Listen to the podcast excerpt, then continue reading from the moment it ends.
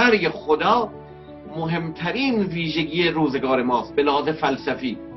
خب ممکنه بگید مگه خدا میمیره؟ نه اصلا حرف نیچه این نیست که خدا حقیقت خدا مرده. حرف این است که حقیقت خداوند دیگه در ذهن اندیشه و زبان و قلب آدم ها حضور نداره.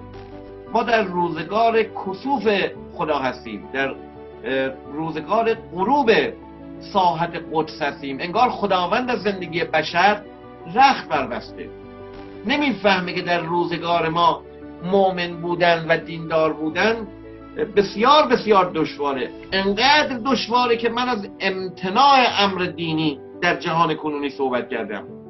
یعنی ممتن است که ما بتوانیم دینداران زندگی کنیم.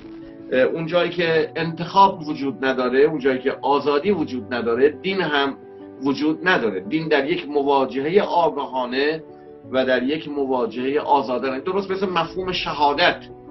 مفهوم شهادت مفهوم تقوا. ما هیچ موقع به یک بچه چهار ساله نمیگیم با تقوا. چون یک بچه چهار ساله نمی‌تواند پا رو از حوزه افاف بیرون بگذاره. شهادت هم اینطوریست اگر شما برین تو خیابون تیر غیب بخوره که شهید نیستی. شهید اون کسی است که آگاهانه و آزادانه مرگی رو میپذیره در راه خدا. اگر شما درباره عشق کتاب بخوانید غیر از آن است که قلبت عاشق باشد. ممکنه شما دانشجوی روانشناسی باشید به عشق کتاب بخونید راجع به عشق مقاله بنویسید راجع به عشق کتاب بنویسید. اما عاشق هم یک احوالات دیگری است. دین عبارت از این که گوش جان شما گوش قلب شما فعاد شما قلب شما با ندای الهی ارتباط داشته باشه انسان دیندار انسانی است که در واقع حقیقت متعالی در زبانش در اندیشش در گفتارش در کنش و رفتارش متجلی می شود وقتی این تجلی وجود نداره دیگه پاره از سنت هاست دیگه. اینکه شما ریش بگذارید اینکه اینجاتون پینه ببنده اینکه مثلا ولا والین رو از تی حلقوم بیان کنید کیرکگور متفکر بزرگ مسیحی تمام زندگیش رو در مورد ایمان اندیشید. ولی وقتی گفتن که شما مؤمنی گفت من به مرزهای ایمان نزدیک شدم. اما جرأت نکردم وارد قلم رو به ایمان شم. انقدر دشواره. یا مارتین هایگر 60 سال در مورد خداوند اندیشید. اما نام خدا رو بر زبان نیورد. وقتی میگن چرا نام خدا رو بر زبان نیوردی میگه من جرأت نکردم. جرأت نکردم نام خداوند رو بر زبان بیارم. به هایگر معلم بزرگ تفکر تاریخی است. او معتقده که در واقع در هر دوره تفکر ظهور تازه ای داره. شکل جدیدی داره. به همین دلیل بر اساس اندیشه های هایدگر ما می توانیم از سنت عرفانی درس بگیریم. اما نمی توانیم همون رو برداریم عینا اینجا چکار بکنیم؟ تکرار بکنیم. زمان و تاریخ به ما اجازه نمیده. این حکمت ایرانی اسلامی می تواند راه نجاتی از نیهیلیسم جهان کنونی باشه. هانی کوربن سراحت سراحتا میگه اگر بیماری نیهیلیسم پادزهری داشته باشه این پادزر از حکمت معنوی ایرانی اسلامی. هانی کوربن خیلی از ما جلوتره. یعنی هنوز از روشنفکران ما و از حوزویون ما خیلی خیلی جلوتره. یعنی هنوز خیلی مونده دانشگاه های ما مسلمان ها اهمیت هانی کوربن می‌فهمن. اکثر متفکران مسلمان و ایرانی در واقع نیهیلیسم رو خیلی ساده گرفتن و درک نکردن که این سونامی خیلی نیرومنده. به همین دلیل فکر می‌کردن به سهولت ما می‌توانیم با نوشتن چند تا کتاب چند تا بس جوانان رو نجات بدیم. اما امروز جوانان حتی در عالم اسلام به شدت به این روند نیهیلیستی پیوستن. این همون جایی است که مسیر من رو از کربن جدا می‌کنه. کربن زندگیش شبیه یک افسانه بود.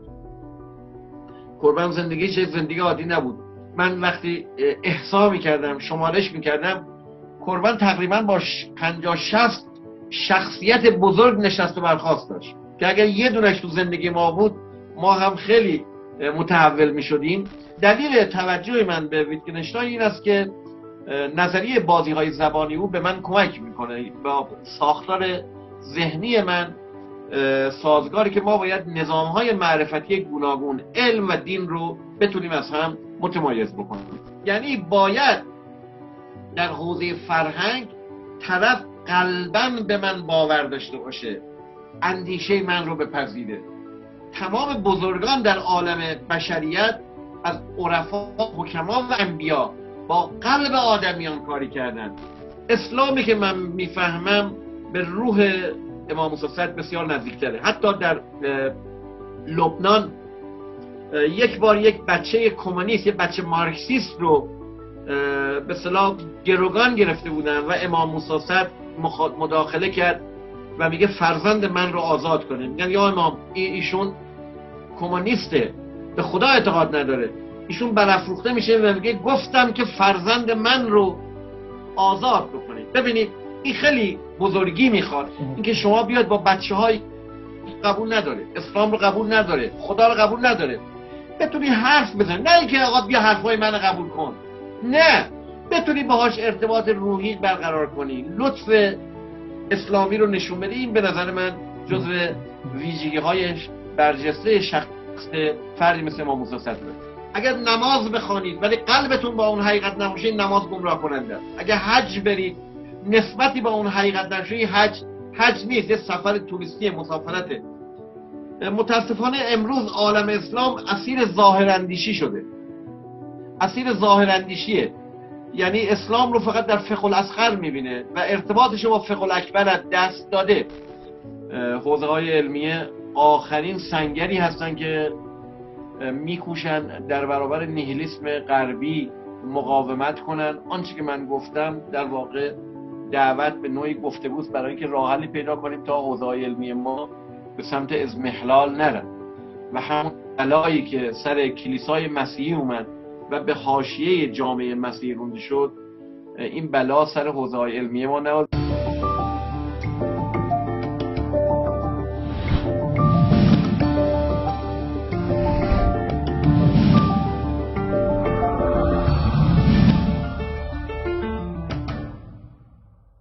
بسم الله الرحمن الرحيم السلام عليكم ورحمة الله وبركاته نرحب بكم في سلسلة حوارات فكرية ومعرفية على قناة حيرة. در این گفتگو امروز با آقای دکتر بیژن عبدالکریمی گفتگو میکنیم. استاد عبدالکریمی متفکر ایرانی و دانشیار گروه فلسفه در دانشگاه آزاد اسلامی واحد تهران. و رشتهش از کارشناسی تا دوره دکتری فلسفه بود و کتابهایی دارد مانند در, جستجو در جستجوی معاصرت آینده روحانیت و جهان معاصر پرسش از امکان أمر دینی در جهان معاصر و امروز درباره أمر دینی میخوایم صحبت بکنیم.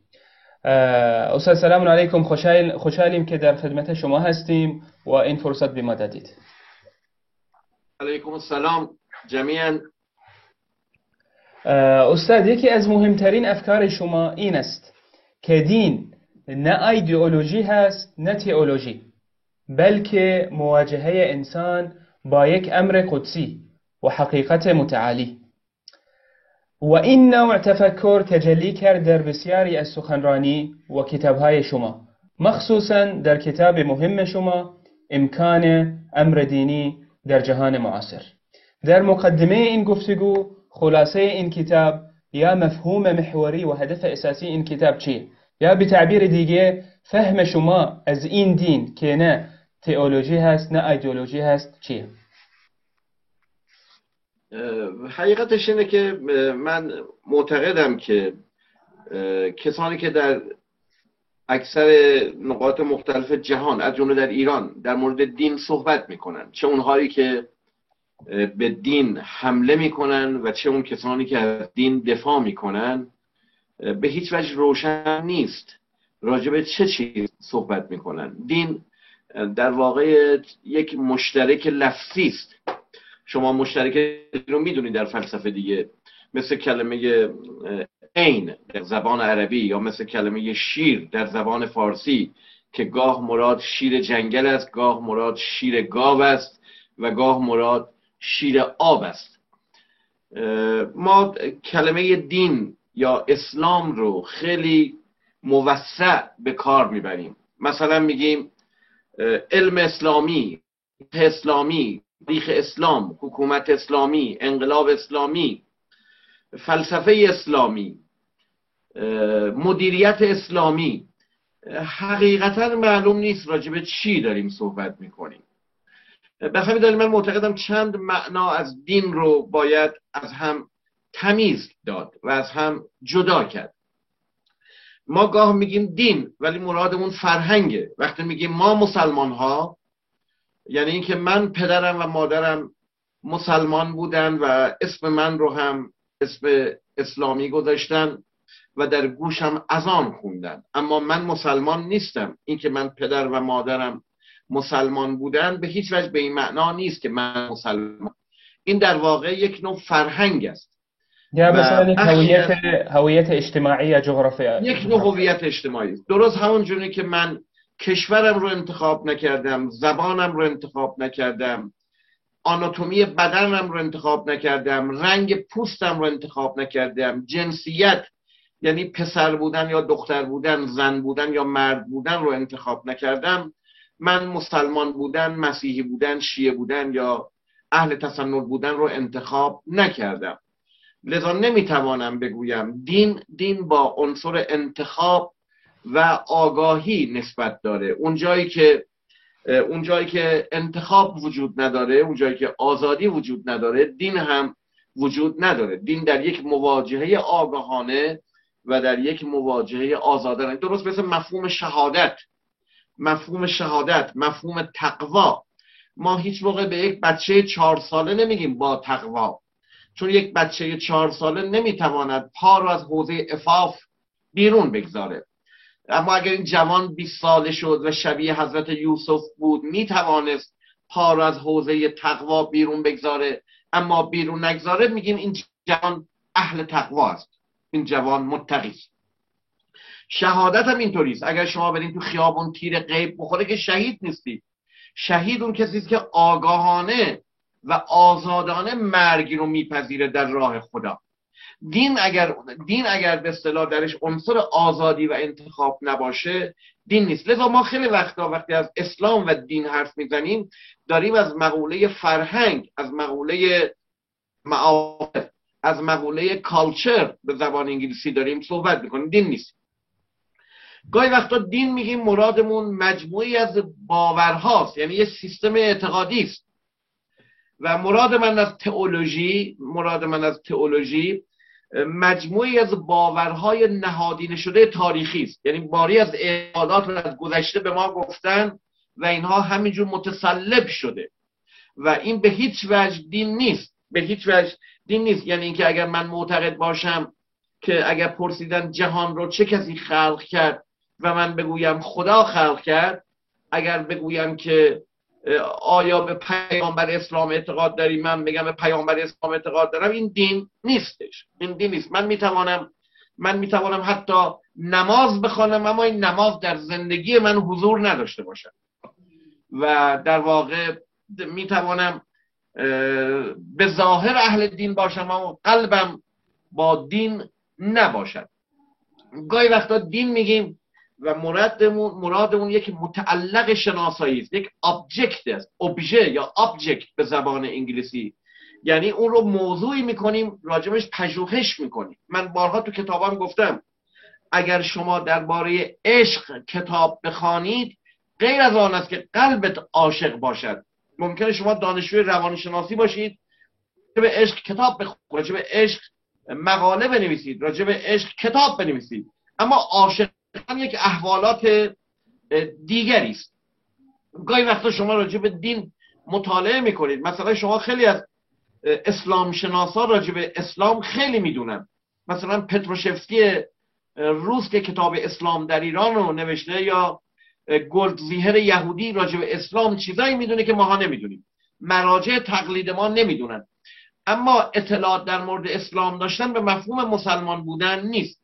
چنان که شما می توانید یک عمر در حوزه علمیه راجع به اسلام پژوهش کنید مرجع تقلید باشید اما به هیچ وجه به این معنا نیست که شما مسلمان مسلمانیت با قلب شما ارتباط داره. گاهی وقتا یک کشاورز یک کشاورز ممکنه یک در یک روستایی در یک قریه قلب مؤمنی داشته باشه اما یک مرجع تقلید یک عمری فقه خونده حدیث خونده قرآن خونده به هیچ وجه مسلم نباشد. یعنی قلبش در برابر حضرت حق در برابر خداوند تسلیم نباشد.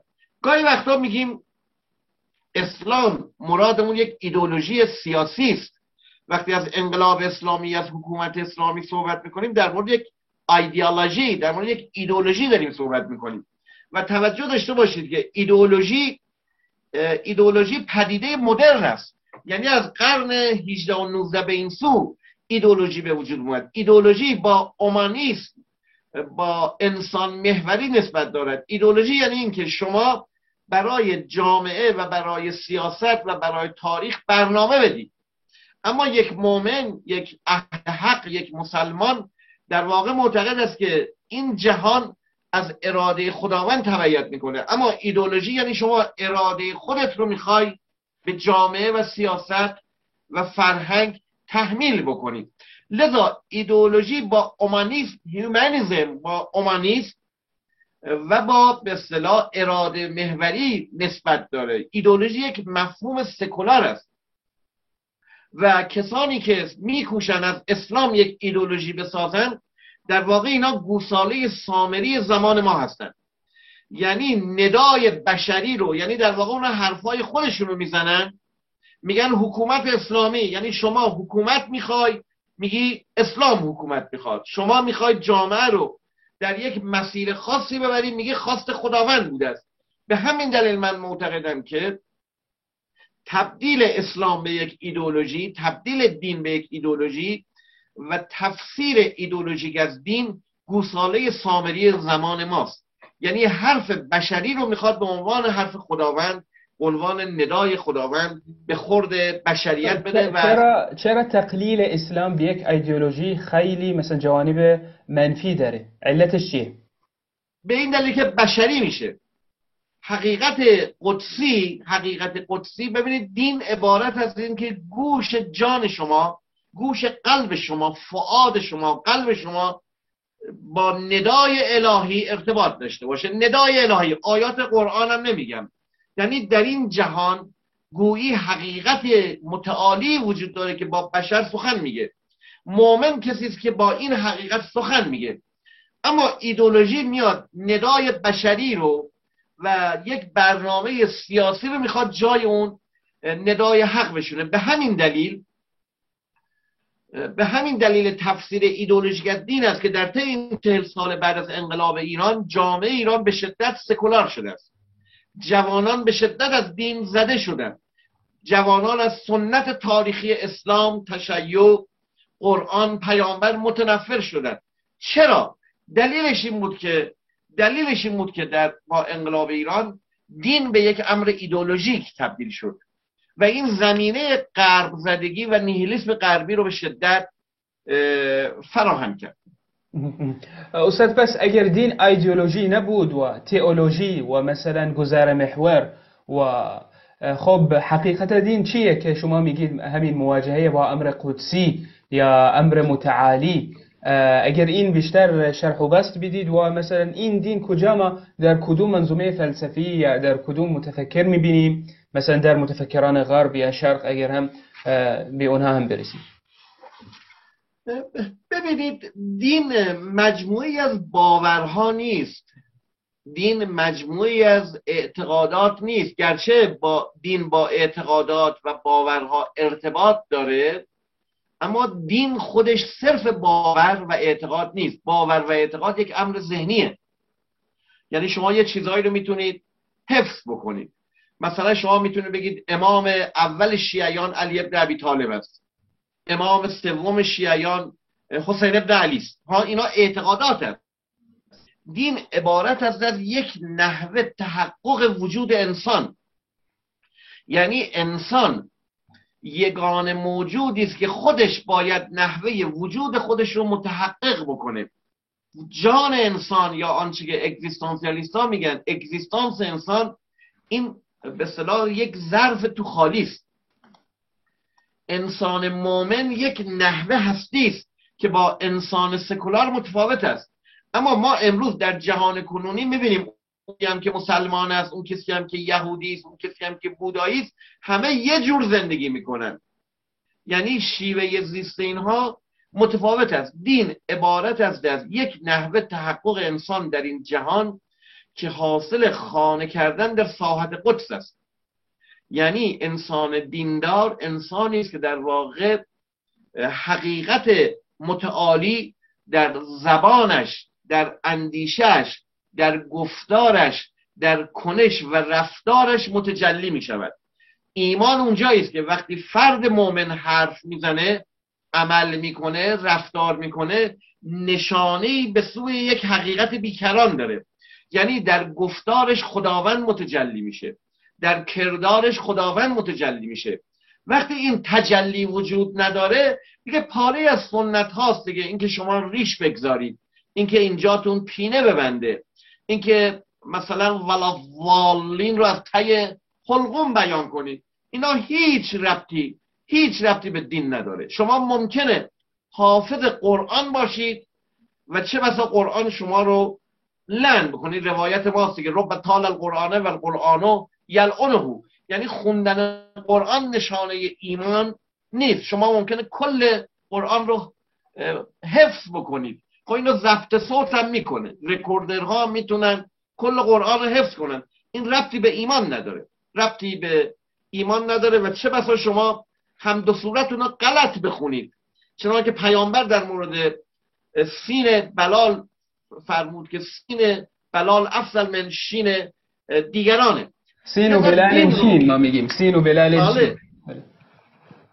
در واقع دین رو باید دین رو باید در خارج از چارچوب نه دین رو باید مستقل از چارچوب های فرهنگی ایدئولوژیک و تئولوژیک بررسی کرد دین یک امر وجودی است. یک امر اگزیستنشال. یک رابطه یک پیوند وجودی با ساحت قدسه. اگر این ارتباط شکل نگیره دین دیگه در واقع یک نوع تظاهر است. خیلی علی استاد. درباره این زمینه درباره دین که امر وجودی و اگزیستنشالی بیشتر صحبت می‌کنیم در همین نظر هایدیگر و کرکیگارد و دیگران. ولی قبل از این باید بفهمیم که ما در کدوم کانتکست داریم صحبت می‌کنیم. در کدوم زمان هستیم. چون بعضیشون میگن که ما در زمان همون مرگ انسان یا مرگ خدا یا مرگ معنا هستیم. اگر بیشتر روی این مفاهیم هم شرح بدید. ببینید انسان نمی‌تواند مستقل از زمان و زمانه خودش باشه. این تلقی تلقی فلسفه های قدیم و فلسفه های کلاسیک است که گویی فرد مستقل از فرهنگ مستقل از جامعه و مستقل از تاریخ می‌تواند بیاندیشد می‌تواند عمل بکند. به تعبیر دیگه من می‌خوام بر روی مفهوم historicity تکیه کنم. تاریخیت. تاریخیت historicity. این historicity یکی از ویژگی های ساختار وجودی انسان است. یعنی انسان بیرون از تاریخ وجود نداره. انسان بیرون از زمان وجود نداره. لذا متاسفانه اکثر متفکران سنتی ما وقتی راجع به دین حرف می‌زنن اون رو مستقل از زمان صحبت می‌کنن. ما امروز در دنیای مدرن هستیم در عالم مدرن هستیم. و این عالم اقلانیت جدید اقلانیت علمی و تکنولوژیک سیطره پیدا کرده. این اقلانیت به ذات سکولار است. این اقلانیت جدید اقلانیت علمی و تکنولوژی که امروز جهان رو داره هدایت می‌کنه و مرجع در واقع بشریت امروز حقیقت رو بشریت در علم و تکنولوژی جستجو می‌کنه این اقلانیت اقلانیت دینی نیست. ببینید حرف من اینه در اون کتاب پرسش از امکان امر دینی در جهان معاصر عالمیت دینی به پایان رسیده. عالم عالمیت دینی به پایان رسیده. یکی از مهمترین ویژگی های روزگار ما نیهلیسم است پوچگرایی است. پوچگرایی به تعبیر نیچه عبارت است از مرگ خدا. مرگ خدا مهمترین ویژگی روزگار ماست به لحاظ فلسفی. خب ممکنه بگید مگه خدا میمیره؟ نه اصلا حرف نیچه ای نیست که خدا حقیقت خدا مرده. حرف این است که حقیقت خداوند دیگه در ذهن اندیشه و زبان و قلب آدم ها حضور نداره. وگرنه ما 8 میلیارد نفوذ بشریت از این 8 میلیارد اگه بپرسید جهان چگونه خلق شد اکثر قریب به اتفاق می‌گویند خداوند خلق کرد. اما این خدا در زندگی حضور نداره. مردم جوری زندگی نمی‌کنن که گویی خدایی هست. انگار بود و نبود خدا فرق نمی‌کنه. به زبان پدیدار شناسان دین به زبان مثلا مارتین بوبر ما در روزگار کسوف خدا هستیم. در روزگار غروب ساحت قدس هستیم. انگار خداوند از زندگی بشر رخت بربسته در یک چنین جهانی در یک چنین جهانی دین به یک امر شکلی تبدیل شده. اسم دین هست. هیچ نسبتی با دین نداره. داعش از دین صحبت می‌کنه. با دین نسبتی نداره. بوکو حرام از دین صحبت می‌کنه طالبان از دین صحبت می‌کنه. اما شما استشمام نمی کنید در طالبان در داعش که گویی ارجا می‌دهد به اون حقیقت بیکران. یعنی عشق بینهایت به بشریت. فداکاری بینهایت. عقل بینهایت. درک اون شعور بینهایتی که در این جهان است. یک نوع روابط قبایلی عقب افتاده مال دورانهای گذشته احکام فقهی مربوط به جوامع دیگری که امروز دیگه با زمان نسبت ندارن. به حال حرف من اینه که در روزگار مدرن که هژمونی با مدرنیته است و مدرنیته دیگه یک امر غربی نیست. یک امر گلوبال است یک امر سیاره است. تمام کره زمین تحت سیطره اقلانیت جدید غربی است و عالم دینی به پایان رسیده. در یک چنین جهانی امر دینی بسیار بسیار سخته. این خیلی فریب کاران است که ما بگیم ما مسلمانیم و اهل دینیم. این زمان رو نمی‌شناسه. نمی‌فهمه که در روزگار ما مؤمن بودن و دیندار بودن بسیار بسیار دشواره. انقدر دشواره که من از امتناع امر دینی در جهان کنونی صحبت کردم. یعنی ممتن که ما بتوانیم دینداران زندگی کنیم. نقدم به دین نیست. نقدم به مدرنیته است. نقدم به اقلانیت غربی است. نمی‌خوام بگم دین نقصان داره. من می‌خوام بگم که در جهان کنونی امر دینداری بسیار دشواره. لذا ما امر دینی یعنی رابطه با ساحت قدس رو نداریم انسان دینی نداریم جامعه دینی هم نداریم حکومت دینی هم نمی‌تونیم داشته باشیم.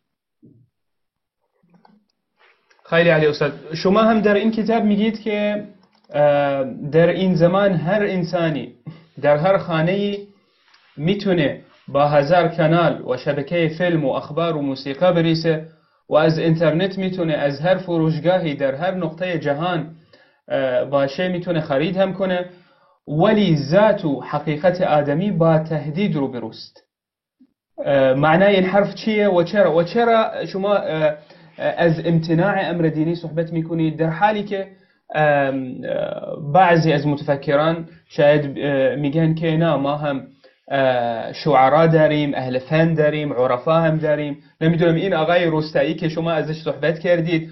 خب حتی با همین نمی‌دونم نیهیلیزم و مدرنیتی و سیطره تکنولوژی و این چیزها خب ما داریم می‌رسیم که راههایی هست که مثلا یک آدم های گوشه و کنار مثلا اهل تقوا اهل همون معرف اشراقی و معنوی و وجودی هم هست. نه این است که خب این کلن کلن ممتنع شده. نظر چیه ببینید من نمی‌خوام بگم که در گوش و کنار افرادی پیدا نمیشن که بتوانند با خدا زندگی کنند. اگر چنین بگم که آزادی انسان رو انکار کردیم. انسان انگار مقهور زمان است. من معتقد نیستم که انسان مقهور زمان است. همین که من دارم با شما بحث می‌کنم معنی اینه که در برابر زمانه مقابله کنیم ایستادگی و مقاومت بکنیم. انسان با تفکر می‌تواند راه زمانه رو نره. اما حرف من اینه که من راجع به فرد صحبت نمی کنم نمی‌خوام بگم اینجا اونجا ممکنه افراد مؤمنین نباشن. هستن. حرف من اینه که مسیر فرهنگ مسیر جامعه مسیر تمدن و مسیر جهان در روندی است که در واقع در این روند عمومی امر دینی حضور نداره. من دارم در مورد کلیت فرهنگ جامعه تمدن دارم صحبت می‌کنم. اما سوال شما اینه که آیا ممکنه من آقای هادی اللواتی مثلا در گوشه زندگی خودم بتوانم با خدا زندگی کنم؟ میشه. حتی خیلی سخته. خیلی سخته. و معمولا افراد ساده افراد ساده فکر می‌کنن که اهل ایمانن. متفکران متفکران که به دین به نحو جدی میاندیشند اونها ایمان رو یک چنین امر ساده نمی‌دونن. کیرکگور کیرکگور متفکر بزرگ مسیحی تمام زندگیش رو در مورد ایمان اندیشید. ولی وقتی گفتن که شما مؤمنی گفت من به مرزهای ایمان نزدیک شدم. اما جرأت نکردم وارد قلم رو به ایمان شم. انقدر دشواره. یا مارتین هایگر 60 سال در مورد خداوند اندیشید. اما نام خدا رو بر زبان نیورد. وقتی میگن چرا نام خدا رو بر زبان نیوردی میگه من جرأت نکردم. جرأت نکردم نام خداوند رو بر زبان بیارم. ببینید ایمان رو در این ساحت بفهمید فرق می‌کنه با اون که ما خودمون رو مؤمن می‌دونیم خودمون رو مسلمان می‌دونیم خودمون رو شیعه می‌دونیم خودمون رو اهل سنت نبی. فرهنگ یعنی در ساحت تفکر اونم تفکر حکمی و فلسفی ما این مفاهیم رو به کار نمی‌بریم. مقولاتی که من دارم مطرح می‌کنم در واقع مقولات رو در معانی عمیق حکمی و فلسفی و مزدگیش می‌خوام به کار ببرم نه در معنای عادی و رایج و روزمره. استاد پس مثلا در فکر فیلسوف آلمانی معروف مارتین هایدگر همون ایمان یک امر وجودی یک امر مقدس یک امر خیلی متعالی هست. اگر بیشتر روی این نظر آقای هایدگر درباره ایمان شرح بدید. ببینید من اینجا با یک مشکلی روبرو هستم. با یک موزلی روبرو هستم. من از یک طرف دارم با جامعه مسلمان صحبت می کنم و شما یک پرسش فلسفی در مورد مارتین هایدگر کردی خب کسانی که هایدگر خوندن می‌دونن هایدگر مستقیما از ایمان صحبت نمی‌کنه. او از تفکر اصیل صحبت می‌کنه. او از آنتولوژی یا انتولوژی یا وجود شناسی صحبت می‌کنه. از بحث الوجود صحبت می‌کنه. او از ایمان صحبت نمی‌کنه. چون هایگر معتقده که در روزگار ما شرایط برای طرح مسئله خدا شرایط برای طرح مسئله ایمان فراهم نیست. ما اول باید وجود شناسیمون رو تغییر بدیم. لذا اینکه من مستقیما هایدگر رو به ایمان ارتباط بدم بی تردید کسانی که در حوزه هایدگر شناسی مطالعه دارن من رو مورد انتقاد قرار میدن که چرا هایدگر رو به ایمان ربط دادی البته من معتقدم که مسئله هایدگر مسئله خدا بود. مسئله های وجود هایدگر همون خداست. به معنای خاصی. این خدا این خدای الهیات نیست. این خدا خدای متافیزیک و فلسفه نیست. ولی به حال به حال من معتقدم که در واقع متفکرانی مثل سورن کیرکگور دانمارکی و یا هایدگر آلمانی که اینا معلمان آینده بشریت هستن اینا در برابر عقل متافیزیک غربی مقاومت کردند و در برابر عقل روشنگری قرن 19 مقاومت کردند و کوشیدن راه دیگری رو به بشر نشون بدن. این راه نه از مسیر کلیسا میگذره نه از مسیر نیهیلیسم غربی میگذره. به همین دلیل طرح اندیشه اینها تا حدود دشواره و مورد بدفهمی جوامع و مخاطب قرار می‌گیره. خوبی استاد. در این زمینه هم خب درباره هایدگر گفتید که درباره وجود در حرف می‌زنه و وجود این امر حقیقی که انسان باید روش تمرکز کنه و تأمل کنه که بتونه برسه به معرفت النفس در همین ادبیات فلسفی دینی همون معرفت النفس حقیقی. و کیرگیگورد هم در این زمینه بود و درباره این چیزها هم تأکید کرد. ببینید در مورد هایگر که شما قبل از شروع بحثم با من صحبت داشتید هایگر دو تا ویژگی داره که برای ما مسلمان ها خیلی مهمه.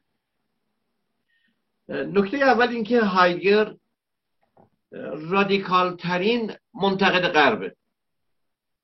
یعنی در طی تاریخ 2500 ساله فلسفه غرب هیچ متفکری رو به بزرگی هایگر نمی‌شناسیم که ناقد تفکر غربی باشه.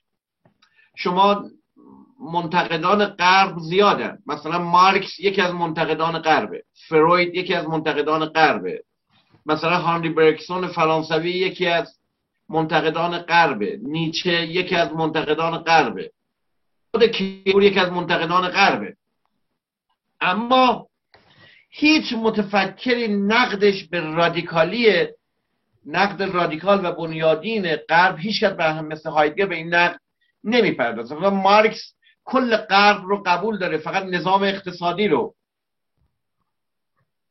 مثلا فروید کل اقلانیت جدید رو قبول داره کل تمدن جدید رو قبول داره فقط سرکوب قرایز رو در تمدن جدید نقد می‌زنه. هایدگر یعنی اگر همه نقادان غرب میوه های درخت غرب رو نقد می‌زنن هایدگر نقدش به ریشه است. حتی شاخه ها نه. به ثمرات نه. به ریشه در واقع نقد می‌زنه. یعنی در واقع هایدگر نقدش متوجه متافیزیکه. متوجه تفکر متافیزیکی است که از سقراط و افلاتون و ارسطو شروع شد. پس از این نظر از این نظر هایدگر برای ما مسلمان ها مهمه که او رادیکال ترین نقاد غربه. نکته بعد هایدگر در جستجوی یافتن یک راه جدیدی از تفکره که این راه با متافیزیک غربی متفاوته.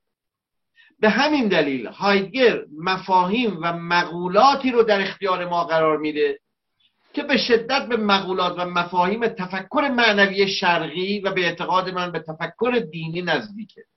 منتها دین نه تئولوژیست نه تئولوژی نه دین کاتولیکی پاپی یک نظام سیستم بسته. دین در اون معنایی که خودم فهم می‌کنم یعنی گشودگی به وجود به زبان هایگر که من میگم گشودگی به ساحت قدس. از این نظرم هایدگر مقولاتی در اختیار ما قرار میده که بتوانیم در مورد امر معنوی در جهان کنونی بیاندیشیم. به همین دلیلی که من در آثار نوشته های خودم بر مارتین هایدگر تاکید دارم. کیرکگورم همینجور کیرکگورم در واقع امروز جهان بشریت در برابر دو راه قرار داره. یک راهش نهیلیسم غربی است اقلانیت علمی و تکنولوژیک جدید اقلانیت اصل روشنگری و یک طرفش پاپیسم کاتولیسم. دینی است که کلیسا میگه یا دینی است که روحانیت ما میگه دینی است که آخوندهای ما میگن. کیرکگور یک راه دیگری جستجو می‌کنه که نه از مسیر پاپ و کاتولیسیسم میگذره و نه از مسیر عقل روشنگری که عقل سکولار است. او دینش رو از کلیسا نگرفت و معتقد بود که کلیسا خانه خدا نیست کلیسا زندان خداست. کلیسا خانه مسیح نیست بلکه زندانی است که مسیح در اونجا زندانیه. و معتقد بود که ما باید مسیح رو از زندان کلیسا نجات بدیم. فکر می‌کنم نهادهای رسمی دینی در همه ادیان از جمله در جهان اسلام یعنی روحانیت و حوزه های علمی ما در واقع توان دفاع از امر دینی در جهان کنونی رو از دست دادن و آنچه که به منزله دین رسمی بیان می‌کنن به نظر من با حقیقت امر معنوی خیلی فاصله داره. به این اعتبار من فکر می‌کنم اندیشه های متفکرین مثل کیرکگور و هایدگر می‌تواند برای ما بسیار درس آموز باشه. استاد حرف شما خیلی مهمه و باید الان درباره سنت عرفانی ما سوال کنیم. چون ما در همون عالم اسلامی سنت عرفانی خیلی عمیق و گسترده داریم. از ابن عربی گرفته تا همین عرفان خراسان یا در همین ایران سید حیدر آمولی داریم ملا صدره داریم شهاب الدین سهروردی داریم یا شعرای معنوی بزرگ مانند حافظ و مولوی و سعدی و عطار نیشابوری و سنایی و ماشاءالله. اهمیت این سنت عرفانی در کنتکست حرف هایی که شما زدید همین امر دینی امر قدسی و در همین کنتکست افکار امثال هایدگر و کرکاگورد و اینا. ببینید بحثا یکم پیچیده است. مثل کلاف سردرگم است که خیلی آرام آرام باید این کلاف سردرگم رو باز کرد. ببینید شما در پرسشتون هم به سنت عرفانی اشاره کردید هم مثلا به شیخ اشراق به ملا صدرا اشاره کردید اون بحثایی هم که قبل از شروع برنامه با من داشتید. ببینید خب مثلا وقتی از ابن عربی صحبت می‌کنیم وقتی از ملا صدرا صحبت می‌کنیم وقتی از شیخ اشراق صحبت می‌کنیم در واقع اینا دو سنت بزرگ فکری یکی سنت تفکر ایرانی است سنت تفکر معنوی است. و سوی دیگه سنت متافیزیک یونانی است. یعنی اینها با هم پیوند برقرار می‌کنه. یعنی مثلا شما وقتی از سهروردی یا از ملا صدرا صحبت می‌کنید هم وجوهی از متافیزیک یونانی وجود داره و هم وجوهی از تفکر شرقی وجود داره. تفکر معنوی وجود داره. البته یک مقدارم یک وجهش هم سنت دینی است که در ادامه سنت ابریسامی یهودیه. یعنی این سنت ابریسامی یهودی که به سه دین بزرگ یهودیت مسیحیت و اسلام در واقع منتهی شد در اینجا به وحی اعتقاد هست در اینجا به متن مقدس به قرآن به نص به نبی اعتقاد است سنت عرفانی شرقی یک وجوه دیگری داره که البته به این سنت نبوی نزدیکه و یک سنت منطق محور یونانی هست که از افلاتون ارسطو و سقراط نشد گرفته. وقتی از عالم اسلام و سنت فکریش صحبت می‌کنیم همه اینا با هم تنیده است پیوند خورده. اینه که باید یه مقدار اینها رو از هم مثلا منظورم همون بعد معنوی و اشراقی همون بعد عرفانی ببینید اینها یک تقارب هایی دارن یک تباوت هایی یعنی یه جاهایی تفکر کیرکگور تفکر هایدگر به این سنت معنوی نزدیک میشه یه جا فاصله می‌گیره. توجه داشته باشید حکمای ما متعلق به عالم پیشا مدرن هستند عالم ما قبل مدرن هستند. اونها سوبژکتیویسم جدید رو تجربه نکردن مدرنیته رو تجربه نکردن. اما وقتی از کیرکگور صحبت می‌کنیم وقتی از نیچه صحبت می‌کنیم وقتی از هایدگر صحبت می‌کنیم اینها متفکران پسا مدرن هستند. اینها متفکران پسا مدرنیته هستند. یعنی اینا متفکران پسا سوبژکتیویسم هستند. اینا سوبژکتیویسم جدید رو درک کردن دکارت و کانت رو درک کردن علم و تکنولوژی رو درک کردن. لذا آنچه که این متفکران میگن با آنچه که ابن عربی و عطار و سنایی و نمی‌دونم ابو سعید ابوالخیر و بایزید بستامی ابوالحسن خراقانی و دیگران میگن در یک جاهایی به هم نزدیک میشه. کجا؟ نقد منطق یونانی نقد تفکر متافیزیکی. مراد از تفکر متافیزیکی تفکری است که فقط با مفاهیم سر کار داره. نقدی است که فقط به اصطلاح تفکری است که فقط با گزاره ها سر کار داره و منطق راه برای تفکره. اما عرفان یه تفکر قلبی است یه تفکر باطنی است. به این معنا با منطق مخالفه. یعنی نه اینکه با منطق مخالفه به این معنا که با منطق درباره ساحت قدس نمی‌توان اندیشید. و همه حقایق رو نمی‌توان در قالب لسان زبان و گزاره در اون لذا تفکر معنوی تفکر باطنی تفکر گزاره محور نیستش. اینها جاهایی است که به اصطلاح با هم دیگه خطوط مشترک دارد. اینها خطوط مشترک. هایگر دنبال یک تفکری بود که اسمشو میذاشت no longer metaphysical thought. تفکر دیگر تفکر دیگر نه مابد و طبیعی. تفکری که از سنخ فلسفه نیست. از سنخ مابد و طبیعی افلاتون و ارسطو و هگل و کان نیست. این تفکر به عرفان نزدیکه.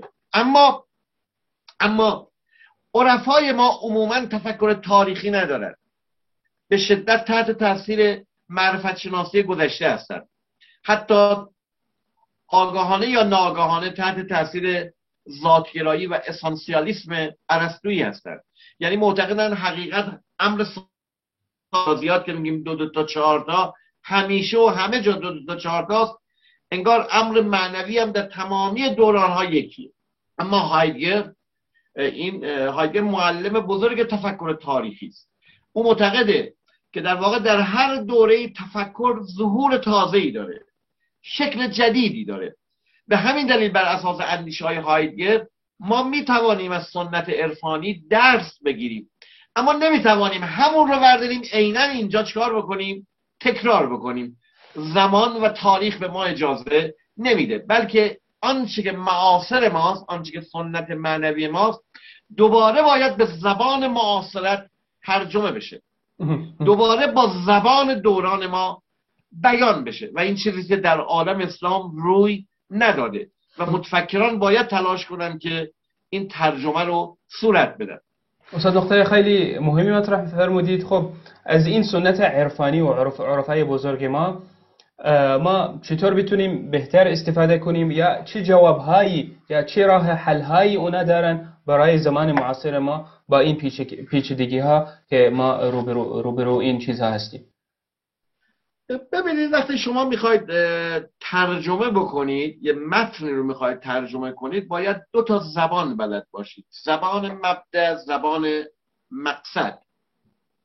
آنچه که امروز جهان اسلام با است اینه که روشنفکران ما نوگرایان ما مدرنیستای ما با زبان معاصرت آشنا هستند. اما با زبان سنت به طور عام و با زبان عرفان آشنا نیستند بعد علمای ما سنتی های ما اونهایی که به عرفان و تصوف عشق میورزن با زبان سنت آشنا هستند با زبان جدید با زبان معاصرت با زبان کانت و دکارت و هگل و ویتگنشتاین آشنا نیستند یکی از عرفای ایرانی می‌گفت که شاگردان ما شیخ چند کتابند یعنی شاگردان ما چند تا کتاب اون زمان یعنی هم انجیل میخوندن هم قرآن میخوندن هم اوستا میخوندن هم به صلاح تورات میخوندن. امروز ما نیاز به متفکرانی داریم که هم سنت رو بشناسن هم با زبان معاصرت آشنا باشن. متاسفانه عموم روشنفکران ما با زبان سنت آشنا نیستن. علمای ما روحانیون ما با زبان معاصرت آشنا نیستن. لذا ما دوچار یک انقطاع تاریخی هستیم. یک انقطاع تاریخی. یک نوع گسست هستیم. ما نیاز به روشنفکرانی داریم که بتونه پلی باشن که اون سنت رو به معاصرت منتقل بکنن که از نظر من چهره مثل شریعتی که حالا یک جلسه مفصلا راجعش بحث کردیم چهره مثل شریعتی از معدود افرادی است که می‌تونه این نقش رو ایفا بکنه.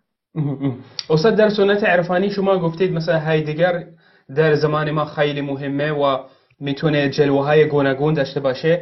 ما حتی اگر رفتیم بعضی متفکران میگن ما اگر مثلا در همین دریای ابن عربی بنشینیم خب همون فکرت تجلی الهی که تجلی لامتناهی که در هر زمان و مکان و متفکر یک جلوه دیگه داره و افکار دیگه ابن عربی می‌تونه خیلی مفید باشه. ولی همونطور که شما مطرح فرمودید باید یک آدمی باشه که مشکلات زمان معاصر بشناسه و متفکران معاصر هم بشناسه و می‌تونه برمیگرده از اون سنت و چیزهای زیبا و مهم و عمیق استخراج کنه هم. ببینید سنت سنت در مفهوم هرمونتیکی نه سنت النبی به مفهوم فقهی نه. سنت به مفهوم به سلام معاصر سنت به مفهوم ترادیسیون ترادیژن به زبان انگلیسی. وقت آنچه که از به سرمایه فرهنگی که گذشتگان به ما می‌رسه درست مثل سرمایه است که از پدر ما به ما ارث رسیده. یعنی فرض بکنید که خدای نکرده پدر من یا پدر شما فوت می‌کنه و یک میراثی برای ما می‌گذاره. ما با این میراث دو تا کار می‌تونیم بکنیم. یا این میراث رو نگه میداریم هیچ کاری باش نمی‌کنیم. می‌خوریم می‌خوریم می‌خوریم تا تمام شه. و ما کاهلی می‌کنیم. گاه این میراث رو تبدیل به سرمایه کار و فعالیت می‌کنیم.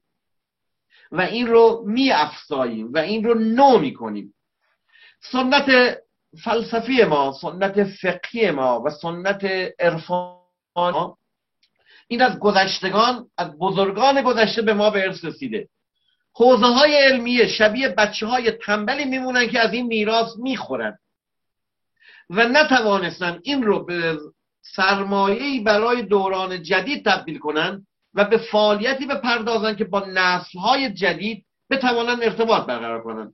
لذا نسلهای جدید نسلهای جدید نمی‌توانه با این سنت ارتباط برقرار کنه. چون با این زبان غریب است و از طرف دیگه روحانیت ما حوزه علمی ما نتوانستند این رو به زبان جدید به اصطلاح ترجمه بکنن.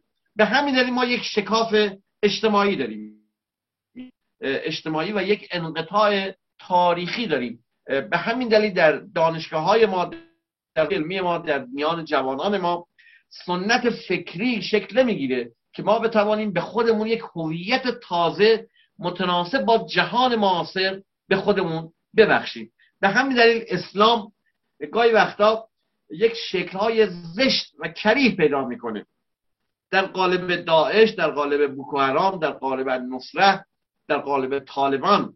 و این خلای خلای جهان اسلام رو نشون میده. یعنی ما مسلمان ها هنوز نتوانستیم به یک نظام ontological به یک نظام انتولوژیک به یک نظام وجود شناختی به یک نظام اپیستمولوژیک یا معرفت شناختی و یک نظام آنتروپولوژیک یا انسان شناختی متناسب با قرن بیستم و قرن بیست یکم دست پیدا کنیم استاد یکی از فیلسوفان و متفکرانی که سعی کردن یک پولی باشن بین از فلسفه وجودی هایدگر و فلسفه عرفانی و اشراقی شرق آقای هنری کورپان بود. و بعضی از مقاله ها مثلا میگن که همون علم حضوری یا علم اشراقی یا تأکید بر همون علم حقیقی که آدم باید بهش برسه. و این که در حرف های نمیدونم سهروردی و ابن عربی بود. همین افکار در حرف های هایدگر هم هست و یک مقایسه خوب هم بتونیم انجام بدیم. خب شما هم معتقدید که کنتکست ها کاملا متفاوته ولی من سوالم در همین مشترکات و در همین تلاش های کورپان و مانند کورپان ببینید من برای اینکه به این سوال شما جواب بدم یک مقدار مشکل دارم. مشکلم اینه که من نمی‌دونم مخاطب من یعنی جامعه عرب مثلا در عمان یا در دیگر بلاد به اصطلاح اسلامی چقدر هانری کوربن رو می‌شناسن؟ یعنی من باید یک طرح اولیه از هانری کوربن بگم یا هانری کوربن رو می‌شناسن حالا میشه بحث جدیتری کرد. شماها مثلا در عمان شما یک خلاصه یک خلاصه از هنری کوربن هم بیدید که مقدمه برای بحث باشه همین خوبه. ببینید من نسبت به هانری کوربن می‌تونم انتقاداتی داشته باشم. اما اینجا نمی‌خوام راجع به انتقاداتم نسبت به هانری کوربن صحبت کنم. هانری کوربن یک متفکر بسیار بسیار بزرگ برای ما مسلمان ها او صرفا یک شرق شناس یا اورینتالیست نبود. او یه متفکر هانی کوربن دردی داشت و اون نیهیلیسم جهان کنونی بود. او نیهیلیسم رو برای جهان کنونی بسیار بسیار خطرناک می‌دید. و برای اینکه راهی از نجات از این نیهیلیسم جهان کنونی مرگ معنا پیدا بکنه با حکمت معنوی ایران و اسلام آشنا شد. و او دریافت او دریافت که این حکمت ایرانی اسلامی می‌تواند راه نجاتی از نیهیلیسم جهان کنونی باشه. هانی کوربن سراحت میگه اگر بیماری نیهیلیسم پادزهری داشته باشه این پادزر از حکمت معنوی ایرانی اسلامی. یعنی حکمت معنوی ایران ایرانی اسلامی می‌تواند راهی باشه برای مداوای این نیهیلیسم در جهان کنونی. اما چند نکته چند نکته. نکته اول هانری کوربن به ما یاد آقای هادی. هانری کوربن به ما یاد داد که ما ایرانی ها ما مسلمان ها خودمون رو به عنوان یک نظام تئولوژیک خودمون رو به عنوان یک فرقه خودمون رو به عنوان یک دین نفهمیم خودمون رو به عنوان یک سنت تاریخی بفهمیم. خیلی مهمه. این نکته خیلی مهمه که هانی کربن فهم ما من خودم رو به عنوان یک ایرانی نفهمم. من خودم رو به عنوان کسی بفهمم که تعلق دارم به سنت حکمت معنوی ایرانی اسلامی. نکته دوم او وقتی از سنت ما صحبت می‌کرد مرادش از یک فرقه کلامی به نام شیعه نبود یا یک دینی به نام اسلام بحث فقهی نداشت. بحث الهیات. اون رو به عنوان یک سنت می‌فهمید یک سنت بزرگ جهانی. یک سنت بزرگ جهانی. به اعتقاد من هانی کوربن با اینکه چلو سه ساله اگر اشتباه نکردم چلو سه چلو دو ساله که فوت کرده و هانی کوربن حدود تقریبا هفتاد و پنج سال پیش وارد ایران شد. به اعتقاد من هانی کوربن هنوز پنجاه سال از جوامع دانشگاهی و حوزوی ما جلوتره.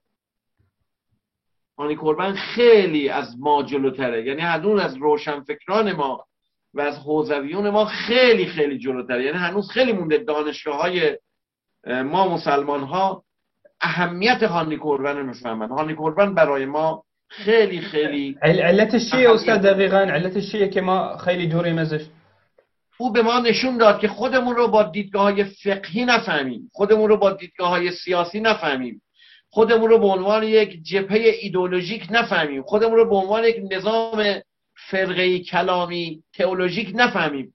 خودمون رو به عنوان یک تردیسیون بفهمیم. خودمون رو به عنوان یک سنت بزرگ معنوی و تاریخی بفهمیم که در جهان نقش داشته و امروز هم می‌تواند این سنت نقش مثبتی ایفا بکنه. البته هانی کوربن غلبه بر نیهیلیسم رو خیلی ساده دید. یعنی فکر کرد که به سهولت ما می‌توانیم در برابر نیهیلیسم مقاومت کنیم. در که نیهیلیسم خیلی پرقدرته. خیلی پرقدرته. یعنی چنین به سادگی نیست.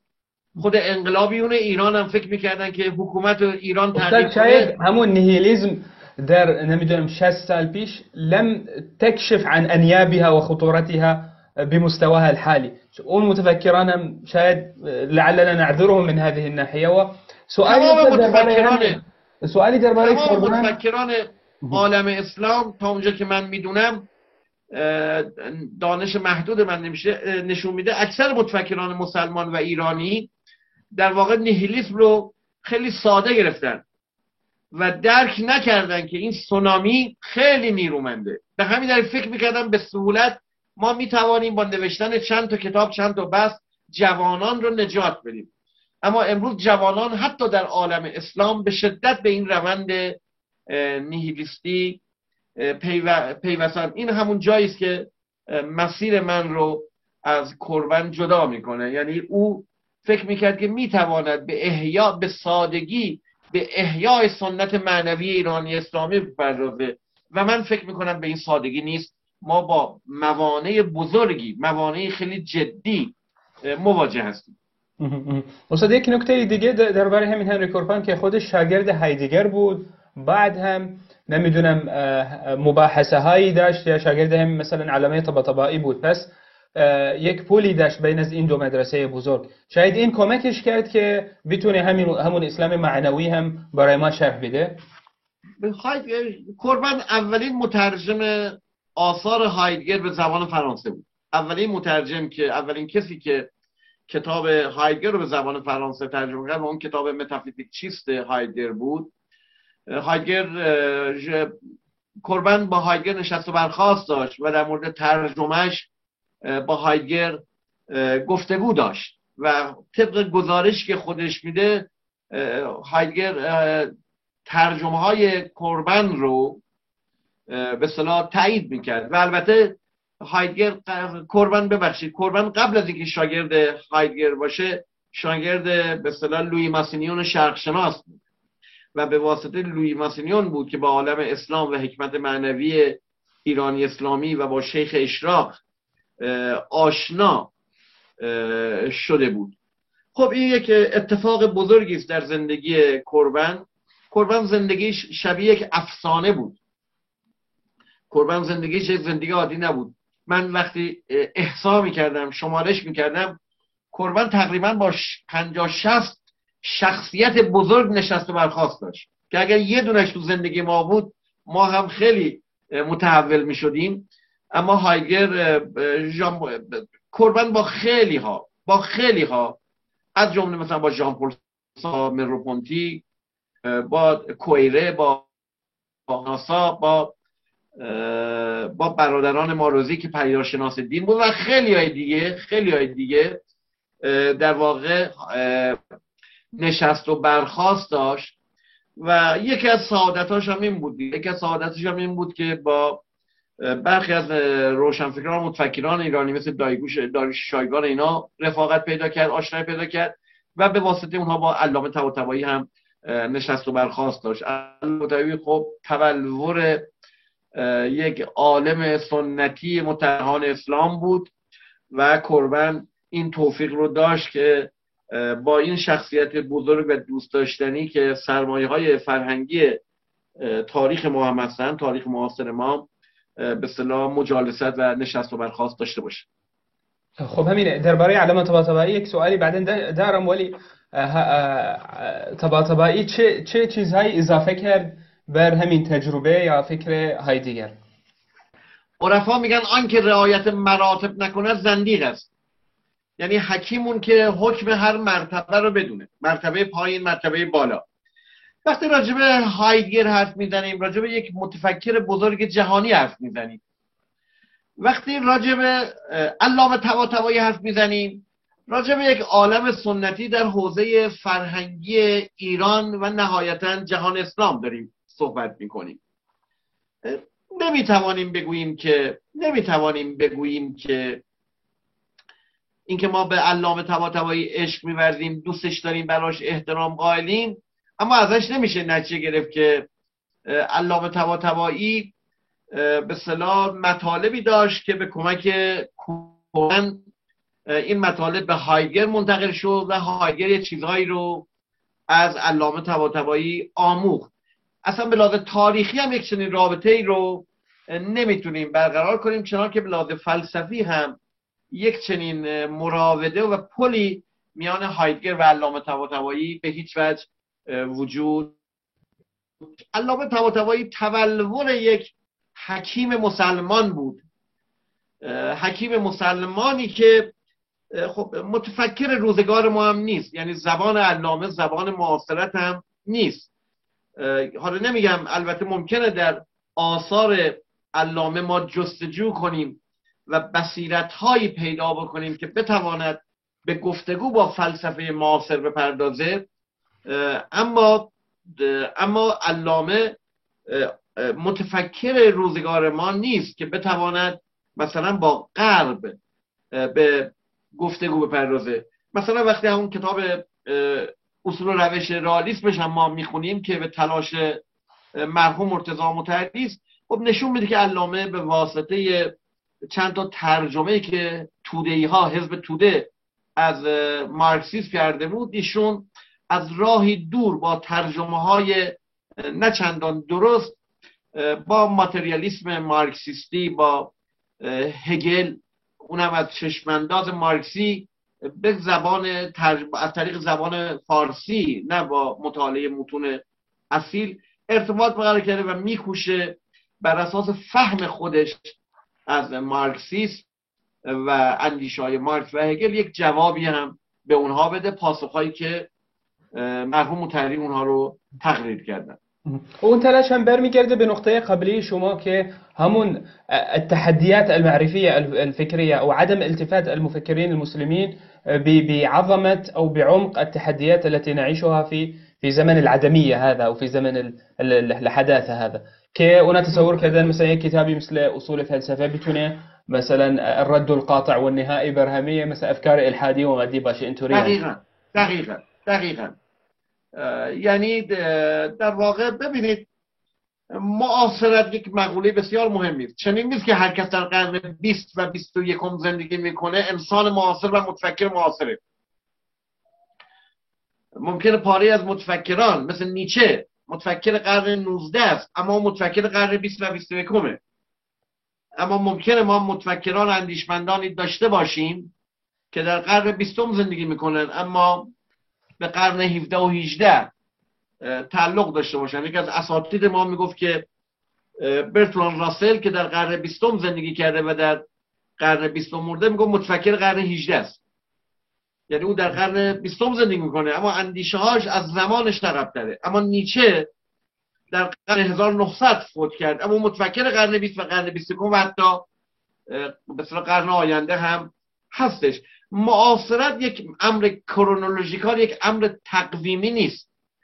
یعنی الان شما در قرن 21 زندگی می‌کنید من در قرن 21 زندگی می‌کنم آقای سید حسین نصر در قرن 21 زندگی می‌کنه دکتر سروش در قرن 21 زندگی کردن حامد نصر ابو زید در قرن 20 زندگی کرده مثلا نمی‌دونم جابری در قرن 20 زندگی کردن. اما همه اینها با همدیگه معاصرت ندارد معاص... اینطوری نیست که همه ما در قرن بیستم و بیست زندگی کنیم همه ما معاصر باشیم. معاصرت یک امر تاریخی است یک امر وجودی است. علامه طباطبایی مرحوم متحری خیلی از حوزویون ما علمای ما در قرن بیستم و بیست زندگی می‌کنن. اصلا به این معنا نیست که اینا متفکر معاصر هم هم و زبانشون هم زبان معاصرت زبان دوران معاصره. استاد برمیگردم به سوال قبلیم. سوالم بود که اثری که علامه طباطبایی داشت روی تفکر و تجربه خود کربن نه دیگر اگر چیزی دارید در این زمینه. ببینید من با اینکه در مورد کربن مطالعه کردم به نحو جدی هم مطالعه کردم و یک کتابی هم دارم تحت عنوان هایدگر در ایران که بخش عمدهش در واقع به کربن اختصاص یافته و من معتقدم که قصه کربن در ایران نه با سید احمد فردی بلکه با هارنی کربن شروع شد و توجهاتی هم به زندگی و آثار کربن داشتم.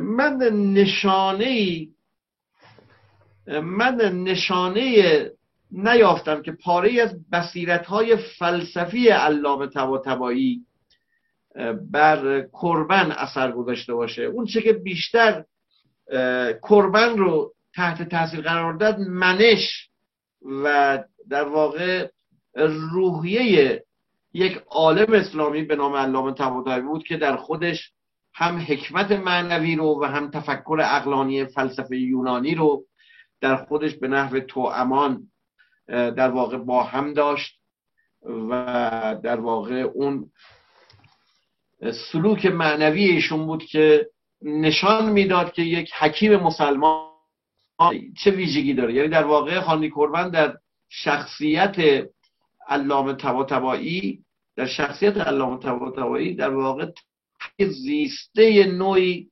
تجربه زیسته از حکمت اسلامی رو می‌بینه جلوی چشمش.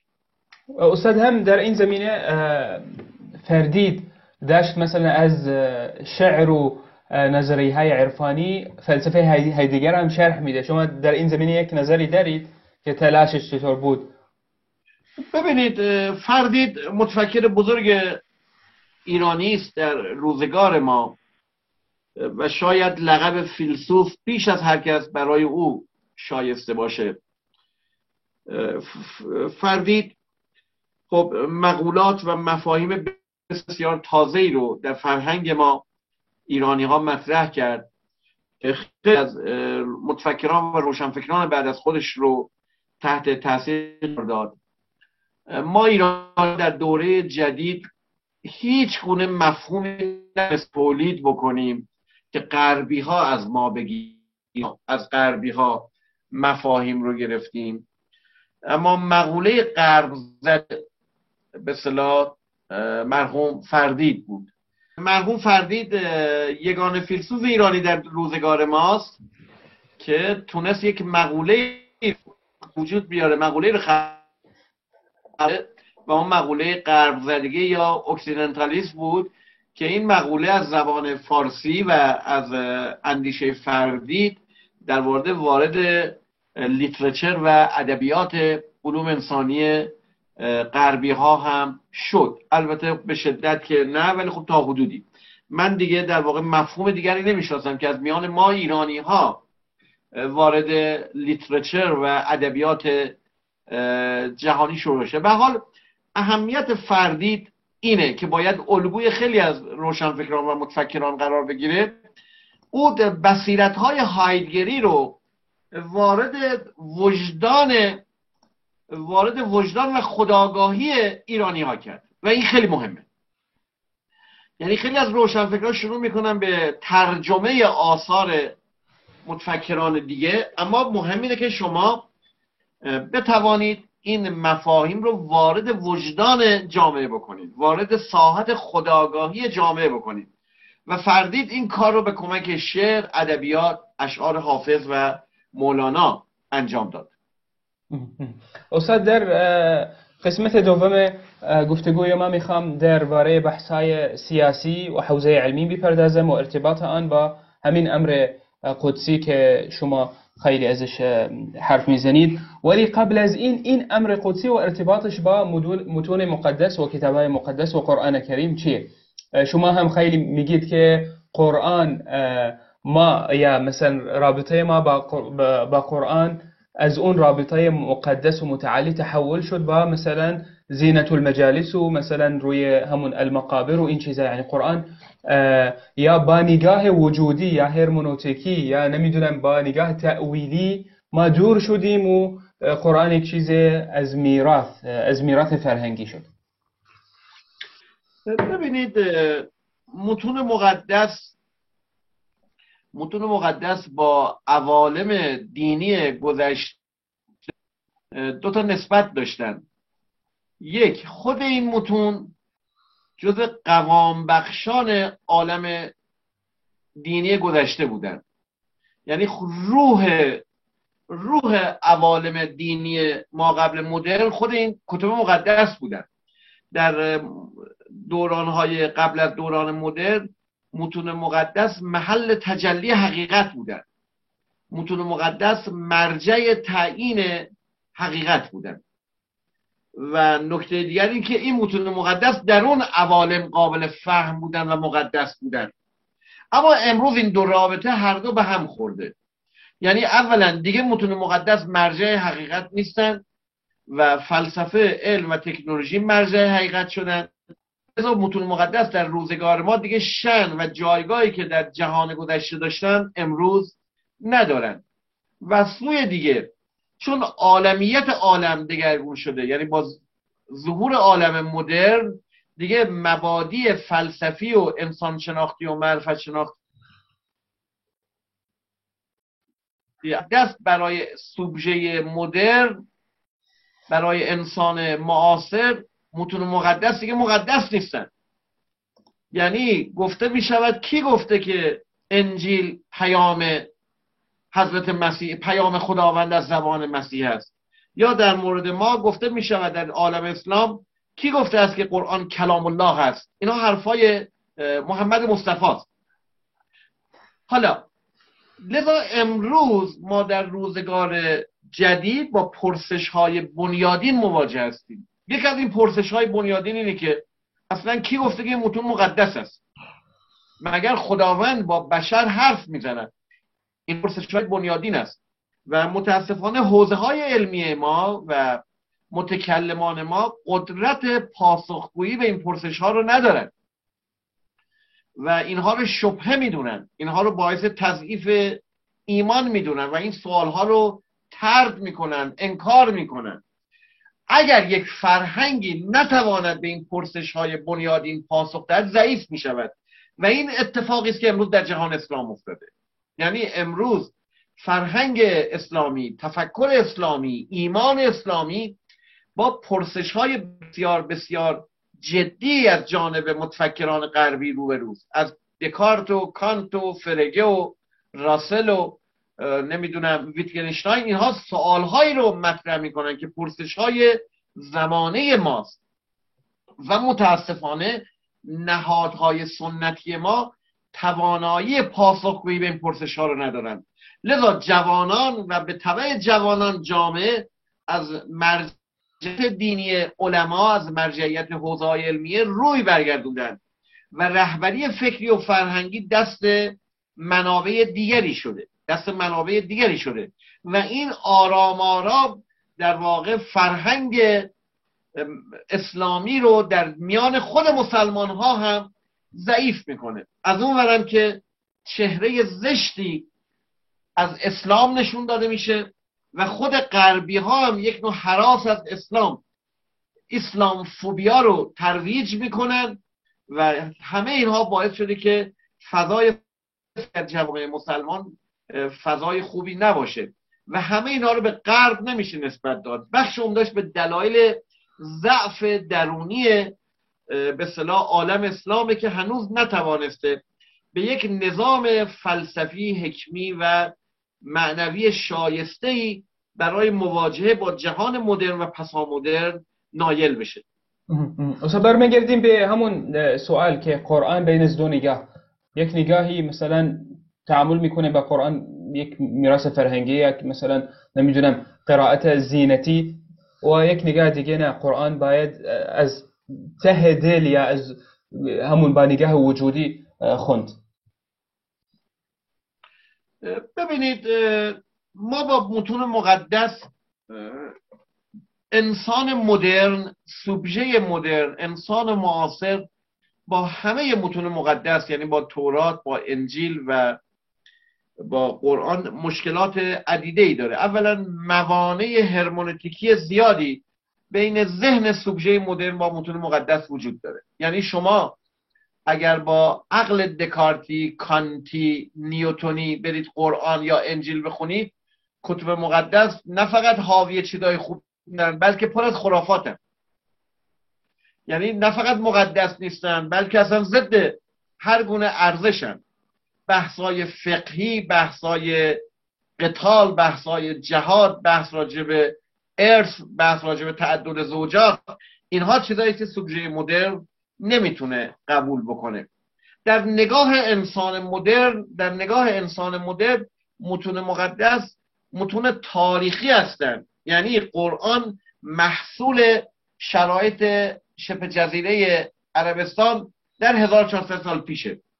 و دلایل متعددی هم دارن. چرا در قرآن مثلا از کانگرو صحبت نمیشه؟ چرا در قرآن از گاو و گوسفند صحبت میشه؟ چرا در قرآن از گیاهانی که صحبت میشه مثلا فرض کنید از شطور نمی‌دونم از مثلا خرما صحبت میشه؟ چرا در قرآن از بت که صحبت میشه از لات و اوزا صحبت میشه؟ از شیوا یا آناهیتا خدایان دیگر اقوام صحبت نمیشه نشون میده که بین قرآن با شرایط تاریخی رابطه خیلی وسیقی وجود داره. حالا علمای سنتی می‌خوان بگن قرآن یک حقیقت ازلی و ابدی و فراتاریخیه. خب چنین نیست. قرآن وجوه تاریخی داره. اما از این ور روشنفکران و نوگراها و حتی برخی مسلمان ها مثل نصر حامل ابو زید اینها در قرآن فقط متون وچه تاریخی می‌بینن. هیچ وچه فراتاریخی نمی‌بینن. خب حرف من در اصلا ما یک بحثی داریم در مورد هرمونتیک متن مقدس. اساسا متون مقدس رو چگونه باید بفهمیم؟ قبل از اینکه به این سوال جواب بدیم باید به یک سوال بنیادی تر جواب بدیم. کی گفته این متون مقدسن چرا این متون مقدسن چرا باید بگیم که به چه دلیل باید بگیم که قرآن کتاب خداست؟ من این حرفا رو می‌زنم برای انکار نیست. می‌خوام طرح مسئله بکنم. نمی‌خوام ملحدانه بحث بکنم بلکه می‌خوام بگم که در روزگار ما پرسش های بنیادینی در برابر متون مقدس مطرح میشه. قبل از اینکه ما بگیم که به اصطلاح آیا قرآن یک حقیقت ازلی ابدی داره یا نه باید بحث بکنیم که متن مقدس چیست؟ ما به چه متنی می‌گوییم مقدس؟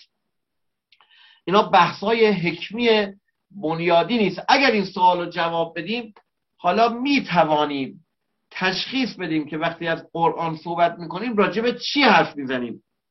آیا تمام آیات قرآن حقایق ازلی و ابدی است؟ آیا اساسا ما حقیقت ازلی و ابدی داریم یا وجوه فقهی قرآن استاد تاریخی مال روزگار خودش. جواب و نظر شما در این زمینه چیه؟ می‌خوایم بدونیم و چطور قرآن پولی میشه با اون امر قدسی اون تجربه معنویه.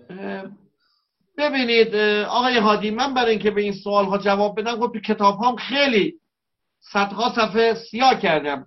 من نیاز به وقت زیادی دارم اما اشاراتی در خوبه. چون در, در این زمینه شما گفتید این اشکالاتی هست پس در مقام جواب اشارات هم خوبه. خب من نیاز به وقت خیلی زیادی دارم که مقدمات خودم رو بگم اما به طور خلاصه به طور خلاصه ما در طول تاریخ نظام های معرفتی گوناگون داشتیم.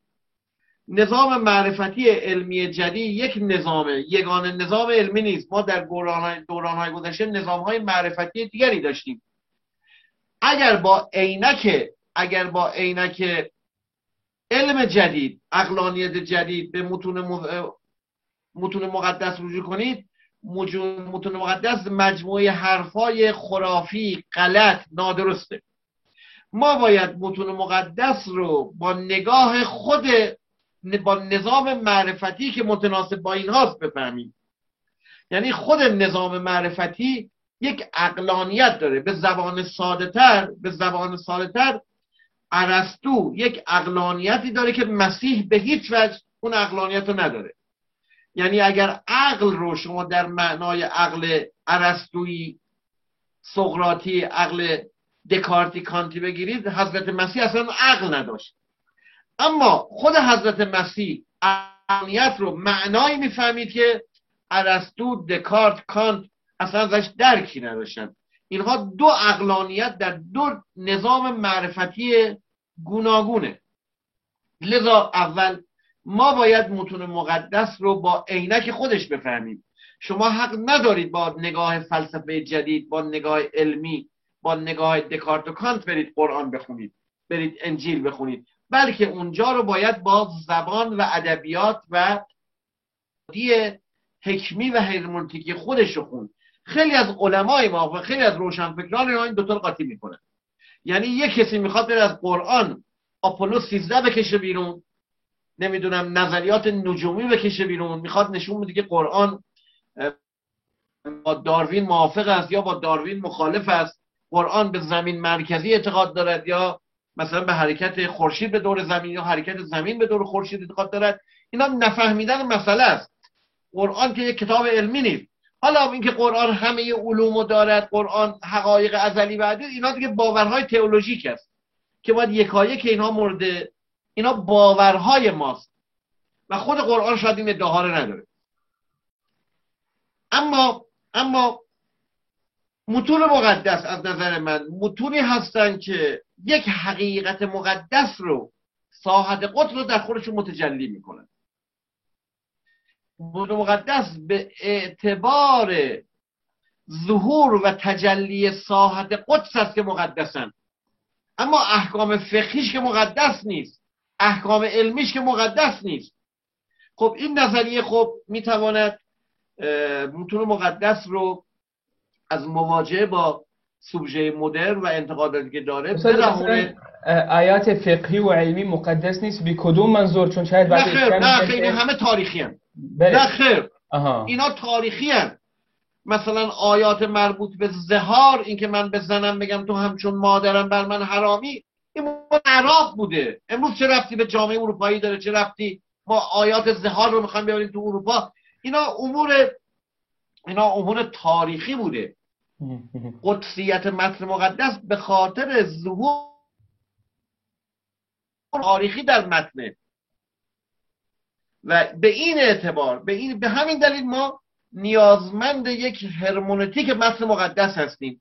که اگر به این هرمونتیک دست پیدا کنیم متن مقدس رو به این اعتبار که متن مقدس هنوز نقدترین و موجودترین منبع تفکر غیر متافیزیکی است. یعنی در روزگاری که تفکر متافیزیکی که منجر به نیهیلیست شده در روزگاری که تفکر متافیزیکی همه جا سیطره داره و این تفکر متافیزیکی ما رو به نیهیلیسم رسونده متون مقدس یگان جایی است که ما می‌توانیم متافیزیک غربی نجات پیدا کنیم. و این بسیار مهمه بسیار مهمه.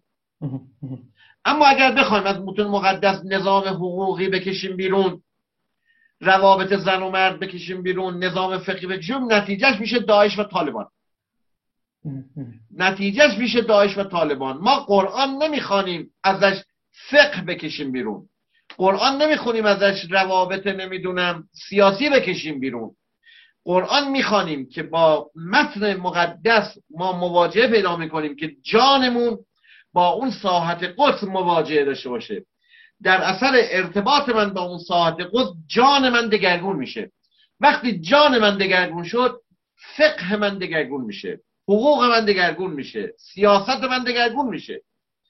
اما علمای سنتی ما حوزویون ما به این تحول جان و این نسبت وجودی با اون ساحت توجه ندارن. گویی قرآن یک کتاب فقهیه. گویی قرآن یک کتاب تاریخیه. گویی قرآن یک کتاب مثلا نجوم است. گویی قرآن از دلش این اواخر در ایران می‌خوان توی قرآن جامعه شناسی اسلامی بکشن بیرون. فیزیک اسلامی بکشن بیرون. اقتصاد اسلامی بکشن بیرون.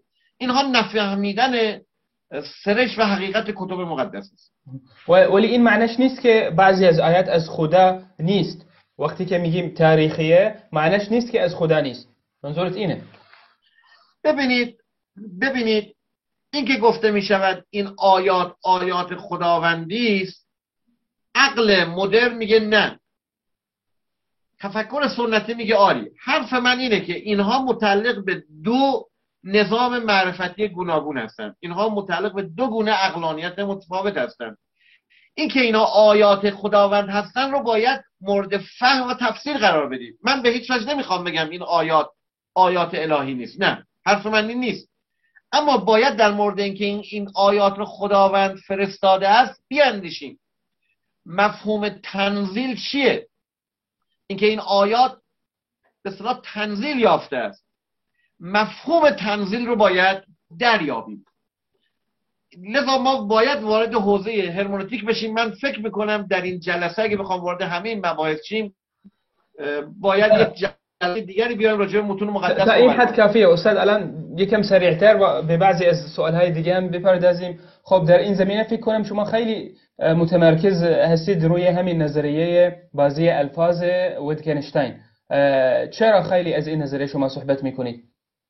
ببینید من از ویتکنشتاین خب براش احترام قائلم ولی ویتکنشتاینی نیستم. خب ویتکنشتاین بگیست اما اون که بیش از هر چیز در ویتکنشتاین نظر من جلب کرد به صلاح نظریه فلسفه زبان ویتکنشتاین متأخره نه ویتکنشتاین متقدم.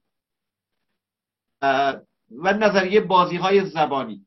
دلیل توجه من به ویتکنشاین طرح مسئله بازی های زبانی است. ویتکنشاین متقدم به طرح مسئله معناداری و بیمعنایی گزاره ها پرداخت تا نشون بده که گزاره های علمی معنا دارن اما گزاره های غیر علمی مثل خدا مهربان است جهان حادثه است وجود اصیل است اینا گزاره های دینی و گزاره های متافیزیکی هستن اینا بیمعنا هستن. اما ویتکنشاین چرخش فکری داشت در مرحله دوم تفکرش نظریه بازی های زبانی رو مطرح کرد. به این معنا که یک گزاره در علم مثل اینکه مثلا میگم وجود اصیل است این در علم بی معناست اما در فلسفه معنادار است. توکل تو الله این گزاره است. اینکه بر خداوند تکیه می‌کنم یا توکل می‌کنم در علم بی معناست در علم بی معناست اما در دین معنادار است. این درست مثل میمونه که شما وقتی بازی فوتبال می‌کنید در فوتبال می توانید بگید پنالتی می‌تونید بگید آفساید می‌تونید بگید آوت اینا معنا داره اما وقتی بازی شطرنج می‌کنید تو شطرنج اگه بگید پنالتی بی معناست اگر تو بازی شطرنج بگید آفساید بی معناست تو بازی شطرنج بگید کیش پات. مات. اما اگر تو بازی فوتبال یهو بگید کیش یا بگید پات یا بگید مات این دیگه بی معناست هر بازی قواعد خاص خودش داره. حالا حرف من اینه که نظام علمی یک بازی زبانی داره. یک روش داره یک مبانی داره یک نظام اپیستمیک دیگه است یک نظام معرفتی دیگه است و دین یک نظام معرفتی دیگه است. نباید این دوتا رو قاطی کرد. وقتی شما مثلا در دین یا در مواجهه با متون مقدس از خلوص صحبت می‌کنید از قربت الله صحبت می‌کنید از توکل علی الله صحبت می‌کنید این با مفهوم عینیت ابجکتیویتی آزمون پذیری در علم خیلی متفاوت این دوتا رو نباید خلط کرد. این دوتا رو نباید با هم دیگه ادغام کرد. دلیل توجه من به ویتگنشتاین این است که نظریه بازی های زبانی او به من کمک می‌کنه. با ساختار ذهنی من سازگاری که ما باید نظام های معرفتی گوناگون علم و دین رو بتونیم از هم متمایز بکنیم. استاد الان درباره همین ارتباط همین امر دینی و امکان امر دینی و جهان اسلامی معاصر ما یا سیاست و دولت و حکومت و این بحثها خیلی بحثها هست و آقای وائل حلاق یک کتابی داره به نام الدولة المستحیله دیگه حکومت اسلامی در این زمان امکان پذیر نیست أصلا و شما فکر کنم یه چیزی شبیه این هم داریم خب در این زمینه در این زمینه اگر گفتیم اگر دین همراه با اکراه و اجبار و الزام در جامعه بود خب امثله هم گوناگون هم داریم. آن وقت به تعبیر شما به فضائل استعبادی میرسیم. آدم ها متقی میشن به خاطر ترس از نظام حاکم. بلکه نه متقی ولی فقط چیزهایی مثلا از چیزهایی دور میشن چون مثلا از برخورد سیاسی امنیتی میترسن. و شما هم میگید که مفهوم حکومت دینی بارساخته جدید و مدرن هست که در سنت دینی ما نیست. و حتی حکومت پیامبر یک حکومت نیست یه چیزی دیگه. سوالم اینه اگر امر دینی همراه با الزام و اکراه بود چی میشه؟ و آیا هم پیامبر هدف تشکیل حکومت دینی داشت در اون زمان یا نه؟ ببینید در این موردم خیلی میشه بحث کرد اما به نظر من سه حوزه رو از هم تفکیک باید داد. یکی حوزه فرمانبریه به این معنا که یک کسی دستور میده و یک کسی اطاعت می‌کنه. حوزه سیاست حوزه اطاعت است. مثلا رابطه قاضی با محکوم رابطه پلیس با شهروند رابطه فرمان است. یعنی قاضی به من دستور می‌دهد و من اطاعت می‌کنم. زندانبان به زندانی دستور می‌دهد زندانی اطاعت می‌کند. این رابطه مبتنی بر قدرته این رابطه مبتنی بر زوره. اما بازار اقتصاد رابطه دو طرفه است. یعنی شما حق ندارید برید توی مغازه به قصابی بگید به من شما باید پول بدید او به شما گوش بده. شما پول می‌دید و کفش میده. در واقع در واقع یک رابطه دو طرف است. یعنی او جنسش رو میفروشه معامله است. او جنسش رو میفروشه سود می‌بره. شما هم باید جنس رو می‌گیرید سود ببرید. اگر شما برید اسلحه بگذارید بر شقیقه مغازدار بگید آقا جنس تو به من بده. این دیگه معامله نیست. اقتصاد به هم می‌خوره. اقتصاد یک رابطه دو طرفه است. سیاست رابطه قانونگذار و قدرت شهران رابطه یک طرفه است. اما یک رابطه دیگری هست. این اسمشو می‌زنم رابطه ولایت دوستی رابطه فرهنگی. وقتی من میرم سر کلاس معلمم. نه پول می‌گیرم یه چیزی میدم. من از حقیقت صحبت می‌کنم. این حقیقت نه چنین است که مثلا آی هادی شما به من پول بده تا من حرف شما رو بزنم. نه. نه دستور میدم. من باید شما رو اقناع بکنم. این رابطه رابطه مقوله فرهنگی که با رابطه سیاست و رابطه اقتصاد متفاوته. دین مال کدوم مقوله است؟ دین مال مقوله اقتصاد نیست که من پول بدم که مثلا شما اگر اسمت عثمان است اسمتو بکن علی مثلا. یا مثلا اگه شما مسیحی هستی من 500 دلار میدم به شما شما بیا مسلمان شو. این بازار است اقتصاد است ندین من به شما دستور می‌دهم که مسلمان شو. این که اسلام نیست. اسلام مال حوزه یعنی باید در حوزه فرهنگ طرف قلبا به من باور داشته باشه. اندیشه من رو بپذیره. تمام بزرگان در عالم بشریت از عرفا حکما و انبیا با قلب آدمیان کاری کردن. وقتی شما حوزه سیاست رو با دین قاطی می‌کنید کاری که طالبان می‌کنه کاری که داعش می‌کنه این دیگه دین نیست که. دین آنجایی که آقای هادی قلبا نگاهش رو به سوی خداوند نگاهش رو به سوی قرآن نگاهش رو به سوی حضرت مسیح معطوف بکنند لذا به نظر من حکومت دینی حکومت اسلامی علل اصول پارادوکسیکال است. تعارض داره تعارض درونی داره. به لحاظ تاریخی هم تاریخی هم پیامبر ما هیچ جا در معاصر ما در احادیث ما در قرآن ما در نهج و در روایات از حکومت دینی صحبت نشده. علی ابن ابی طالب نمی‌گفت من می‌خوام حکومت شیعی بسازم من حکومت دینی بسازم. خلفا نگفتن ما می‌خوایم حکومت دینی بسازیم. پیامبر اومد دید اوس و خزرش با هم جنگ می‌کنن. گفتن یا رسول الله تو بیا حاکم شو. پیامبر برای اولین بار در شبه جزیره عربستان نهاد حاکمیت نهاد دولت رو که جز شرایط مدنیت و تمدن به وجود آورد. اما پیامبر اسم حکومتش رو نداشت حکومت اسلامی حکومت محمدی. حکومت یک امر عرفی است. و از قضا آنچنان که علامه طباطبایی هم سراحتا اعلام می‌کنن حکومت در واقع در متون ما هیچ شکل خاصی را ازش دفاع نمی‌کنه. حکومت یک امر کاملا عرفی است. عرف یکی از منابع فقهی ماست و ما نگاه می‌کنیم عرف چه کار می‌کنه؟ مقوله حکومت اسلامی یک برساخت دوران مدرن است. یعنی چون در دوران مدرن سکولاریسم و لیبرالیسم دست پیدا کرد مسلمان های مثل مودودی مثل سید قطب در واکنش به جهان مدرن گفتم ما هم می‌خوایم حکومت اسلامی بسازیم. حکومت اسلامی یک برساخت مدرن در واکنش به مدرنیته است. برای حفظ هویت برای حفظ هویت در مقابل برای حفظ هویت. بله. برای حفظ هویت. یک نسبت به حکومت های مدرن غربی. استاد در این زمینه فکر می‌کنم که دکتر علی شریعتی هم یک نظریه داره همون نظریه امت و امامت. در این زمینه چطور می‌تونه این نظریه کمک کنه؟ چون فکر کنم درباره حکومت علی بن ابی طالب که یک رهبر معنوی و عدالت خواه و یک رهبر روحی صحبت می‌کنه اونجا. من از سه گونه رابطه میان انسان ها صحبت کردم.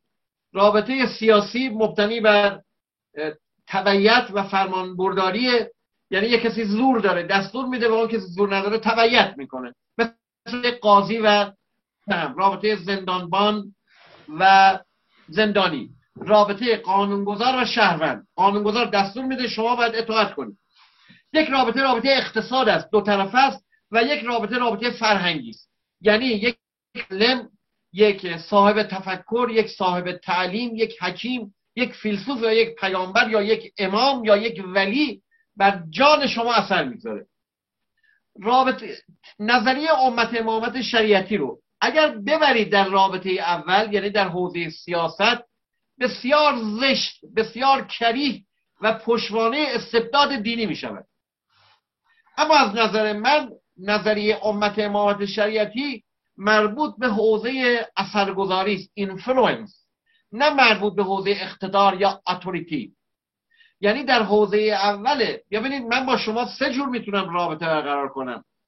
یا دستور میدم یا معامله می‌کنیم یا عبدالکریمی ایده ها و اندیشه هایی داره که مخاطب خودش رو اثر می‌گذاره. رابطه در حوزه influence به زبان انگلیسی. در حوزه اثرگذاری باید فهمید. اگر این رو در حوزه تقسیم قدرت سیاسی بفهمید به نتایج بسیار زشتی منتهی میشه و از نظر من شریعتی نظریه امت امامت رو در حوزه اثرگذاری فرهنگی مطرح کرده. نه در حوزه تقسیم قدرت. یعنی دقیقا شریعت چی می‌خواد بگه؟ خلاصه این نظریه امت و امامت فهمیدیم در این قسمت سوم که قسمت رهبری معنوی. ولی جوهر جوهر نظریه چی میشه؟ یعنی یک رهبری معنوی. ببینید من یا با شمشیر می‌خوام به شما یه ایده رو تحمیل کنم. این زور؟ قلدری کودتا. خیلی ها به کمک اسلحه می‌خوان قدرت به دست بگیرن. دموکراسی دموکراسی و دموکراسی لیبرالی اینه که من ببینم آرای مردم چی میگن. اکثریت چی میگه. اما در بینش امت امامتی آنچه که ما به منزله ولایت می‌فهمیم من نگاه نمی کنم اکثر مردم چی میگن. اکثر مردم یه نظری دارن. اما من به عنوان یک معلم فلسفه با همه مردم مخالف مردم چی میگن؟ من به حقیقت وفادارم نه به مردم. اما شمشیر ور نمیدارم حرفمو تحمیل اقبال کنن من حرفم رو عرضه می‌کنم. یا حتی اگر مردم از من حمایت کنن من میام قدرت رو به دست می‌گیرم. اما اگر مردم به من رأی ندن من نمیگم حق با مردمه. من بر اساس ایده های خودم از حرفهای خودم تعهد دارم به حقیقت تعهد دارم به حرفهای خودم. نه اما در این حال حرفم رو به مردم تحمیل نمی کنم من در مقام امام میگم من چنین میاندیشم. اگر شما حمایت کردید میام به عنوان رهبر. اگر نکردید من دست از حرفم ور نمیدارم. و شریعتی نقد نقد دموکراسیه. چون همیشه مردم اکثریت مردم همیشه قط رو نمیگن و همیشه شناخت درستی ندارن. شریعتی معتقده که این نوع نظام سیاسی یا حکومت نوع در همین علی ابن ابی طالب میگه مثلا ما بله. این نوع گرفتیم از علی ابن ابی طالب. بله. ببینید شما ممکنه امام یک امت باشید ولی به قدرت حسین ابن علی امام شیعیان هست اما امام حسین به قدرت نرسید. یعنی رابطه امت امامت رو ببینید چون در انقلاب ایران حکومت اسلامی تشکیل شد و به آقای خود لفظ امام رو دادن و خود جمهوری اسلامی هم بر رابطه امت امامت از تعبیر امت و امامت استفاده کرد و چون شریعت هم از امت امامت گفت این تصور پیش اومد که آنچه که در جمهوری اسلامی ظهور پیدا کرد تحقق امت امامت شریعتی است. اینا با همیش ارتباط نداره. مشترک لفظیه. فقط مشترک لفظیه. یعنی امت امامت شریعتی با امت امامتی که در جامعه ایران بعد از انقلاب ظهور پیدا کرد تفاوت های زیادی داره. ولی همین امت امامت مثل شریعتی از سیره امیر المؤمنین گرفت مثلا از امام علی؟ او معتقده که بله.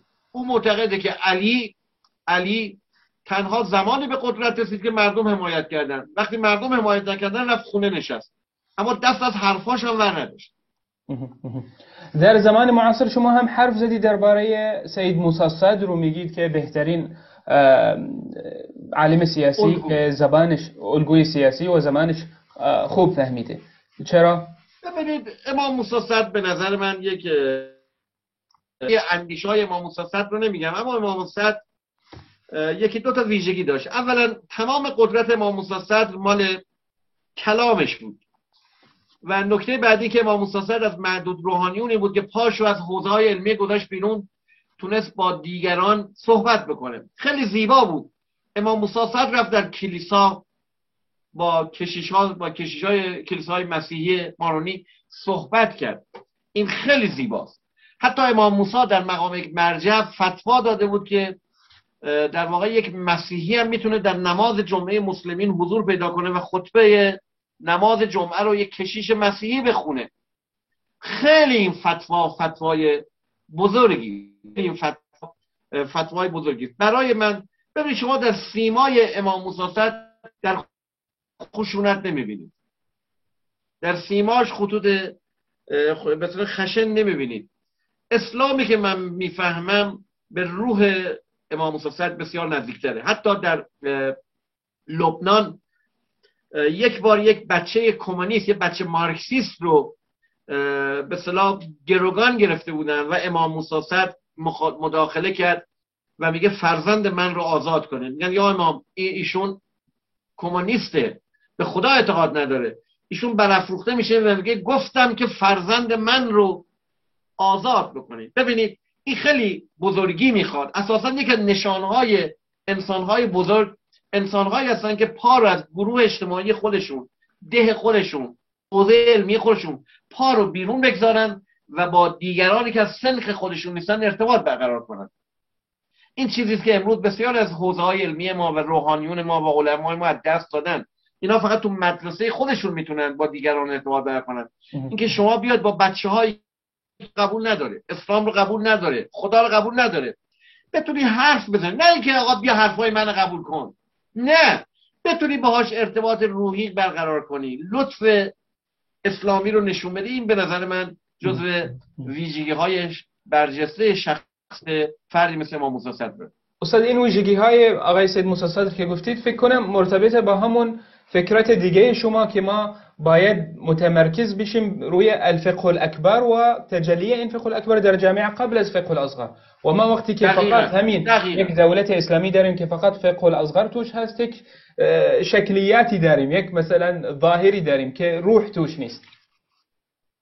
همین جوره. یعنی در واقع اگر نسبت ما با اون حقیقت نباشه بقیه حرفا ظاله گمراه کننده است.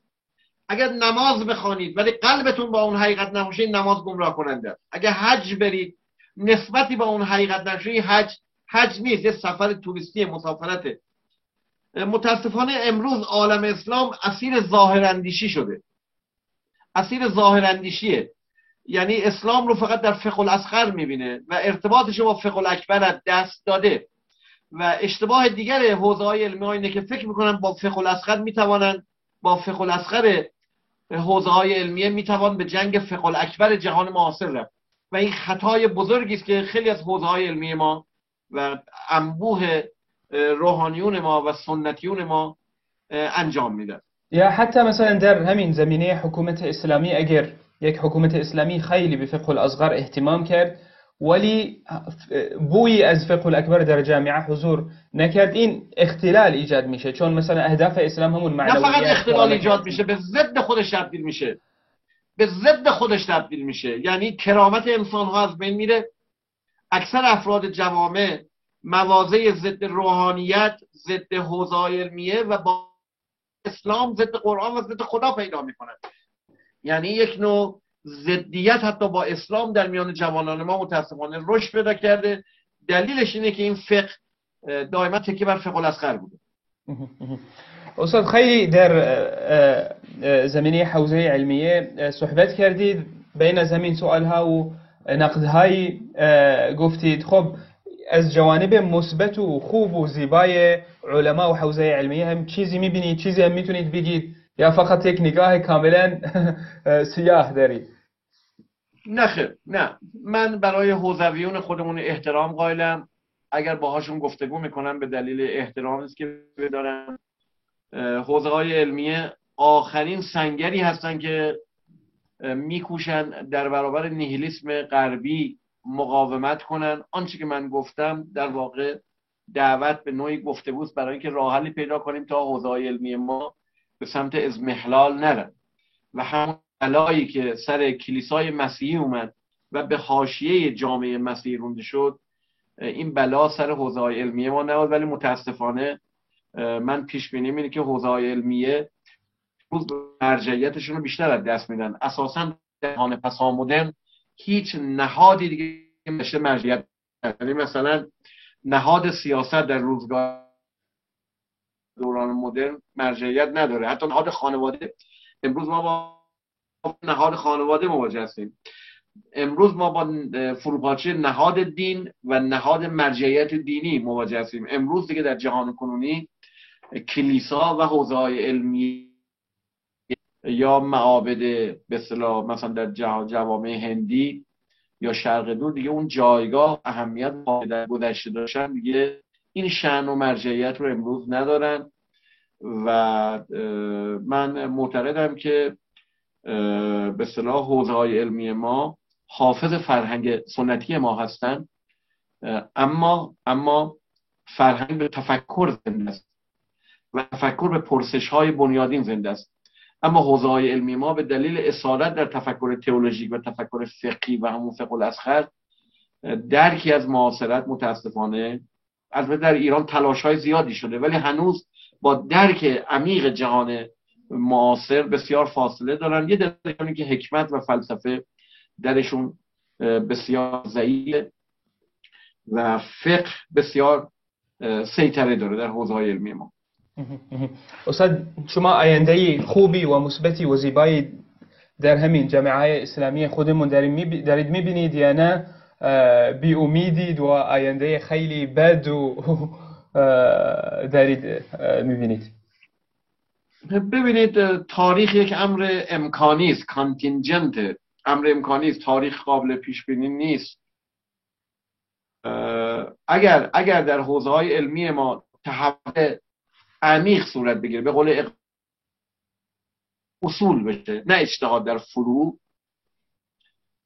جهان اسلام پتانسیل بسیار بسیار بزرگی داره.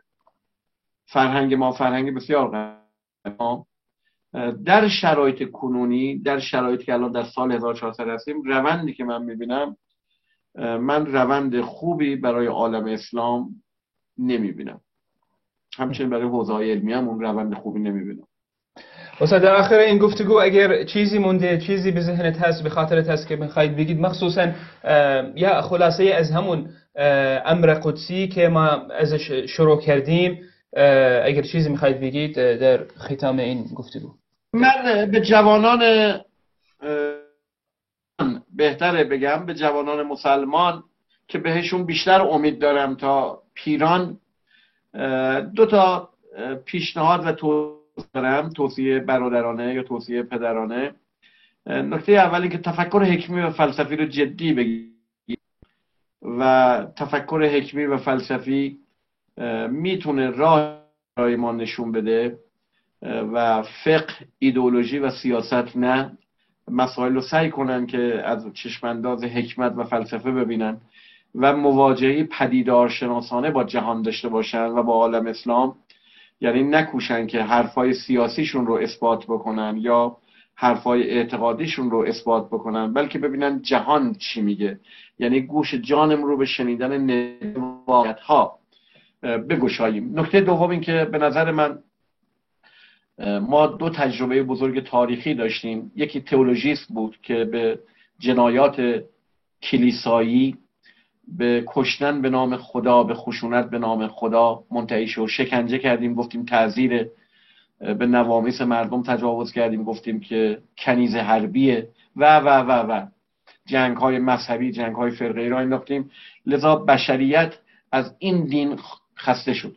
اما روشنگری در واکنش به کلیسا و جنایات کلیسا به نوعی تفکر ماتریالیستی به نوعی تفکر به صلاح نیهیلیستی روی آورد و وجود حقیقت رو انکار کرد. به نظر من تفکر آینده و راهی که ما باید انتخاب آثارم بهش عنوان تفکر به صلاح نان تئولوژیکال تفکری که غیر غیر سکولار است. یعنی تفکری که به دین در معنای فرق گرایانه و تئولوژیک و کلامی تن نمی‌دهد اما وجود یک حقیقت معنوی رو در این جهان میپذیرد و از سوی دیگه به نیهیلیسم و انکار حقیقت تن نمیده. من فکر می‌کنم مسیر آینده بشریت از این رهگذر میگذره. لذا ما فکر می‌کنم تمام اسلام رو بتوان در یک امر خلاصه کرد. اسلام عبارت است از خانه کردن در یک حقیقت تعین ناپذیر حقیقتی به نام الله که همواره فراسوی آن چیزی که ما میاندیشیم. الله اکبر من ان یوسف.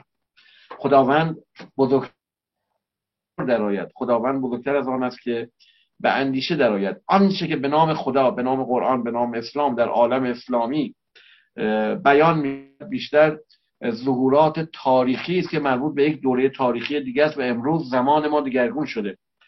و ما باید این سنت رو و معاصرمون رو دوباره احیا بکنیم. اما نه به معنای دانش داعشی نه به معنای طالبانی. اسلام احیا ناشده اسلام نیست. سنت شده احیا نیست بلکه جسد مرده و متعفن سنته. اسلامی که احیا نشه یعنی اجتهاد در اصولش نشه اسلام زشت و کریه و به خشونت و جنایت ختم میشه. ما به این سنت و معاصر و سنت نبیمون ائمهمون احادیثمون کتاب مقدسمون به عنوان یک منبع مینگریم. اما چنین نیست که همان شکل رو برداریم. این رو باید به افق معاصرت در بیاریم. و این کار کار متفکرانه است. و من امیدوارم از میان جوانان مسلمان متفکرانی ظهور پیدا کنم که این راه رو باز بکنم. از شما سپاس گذارم خیلی ممنون و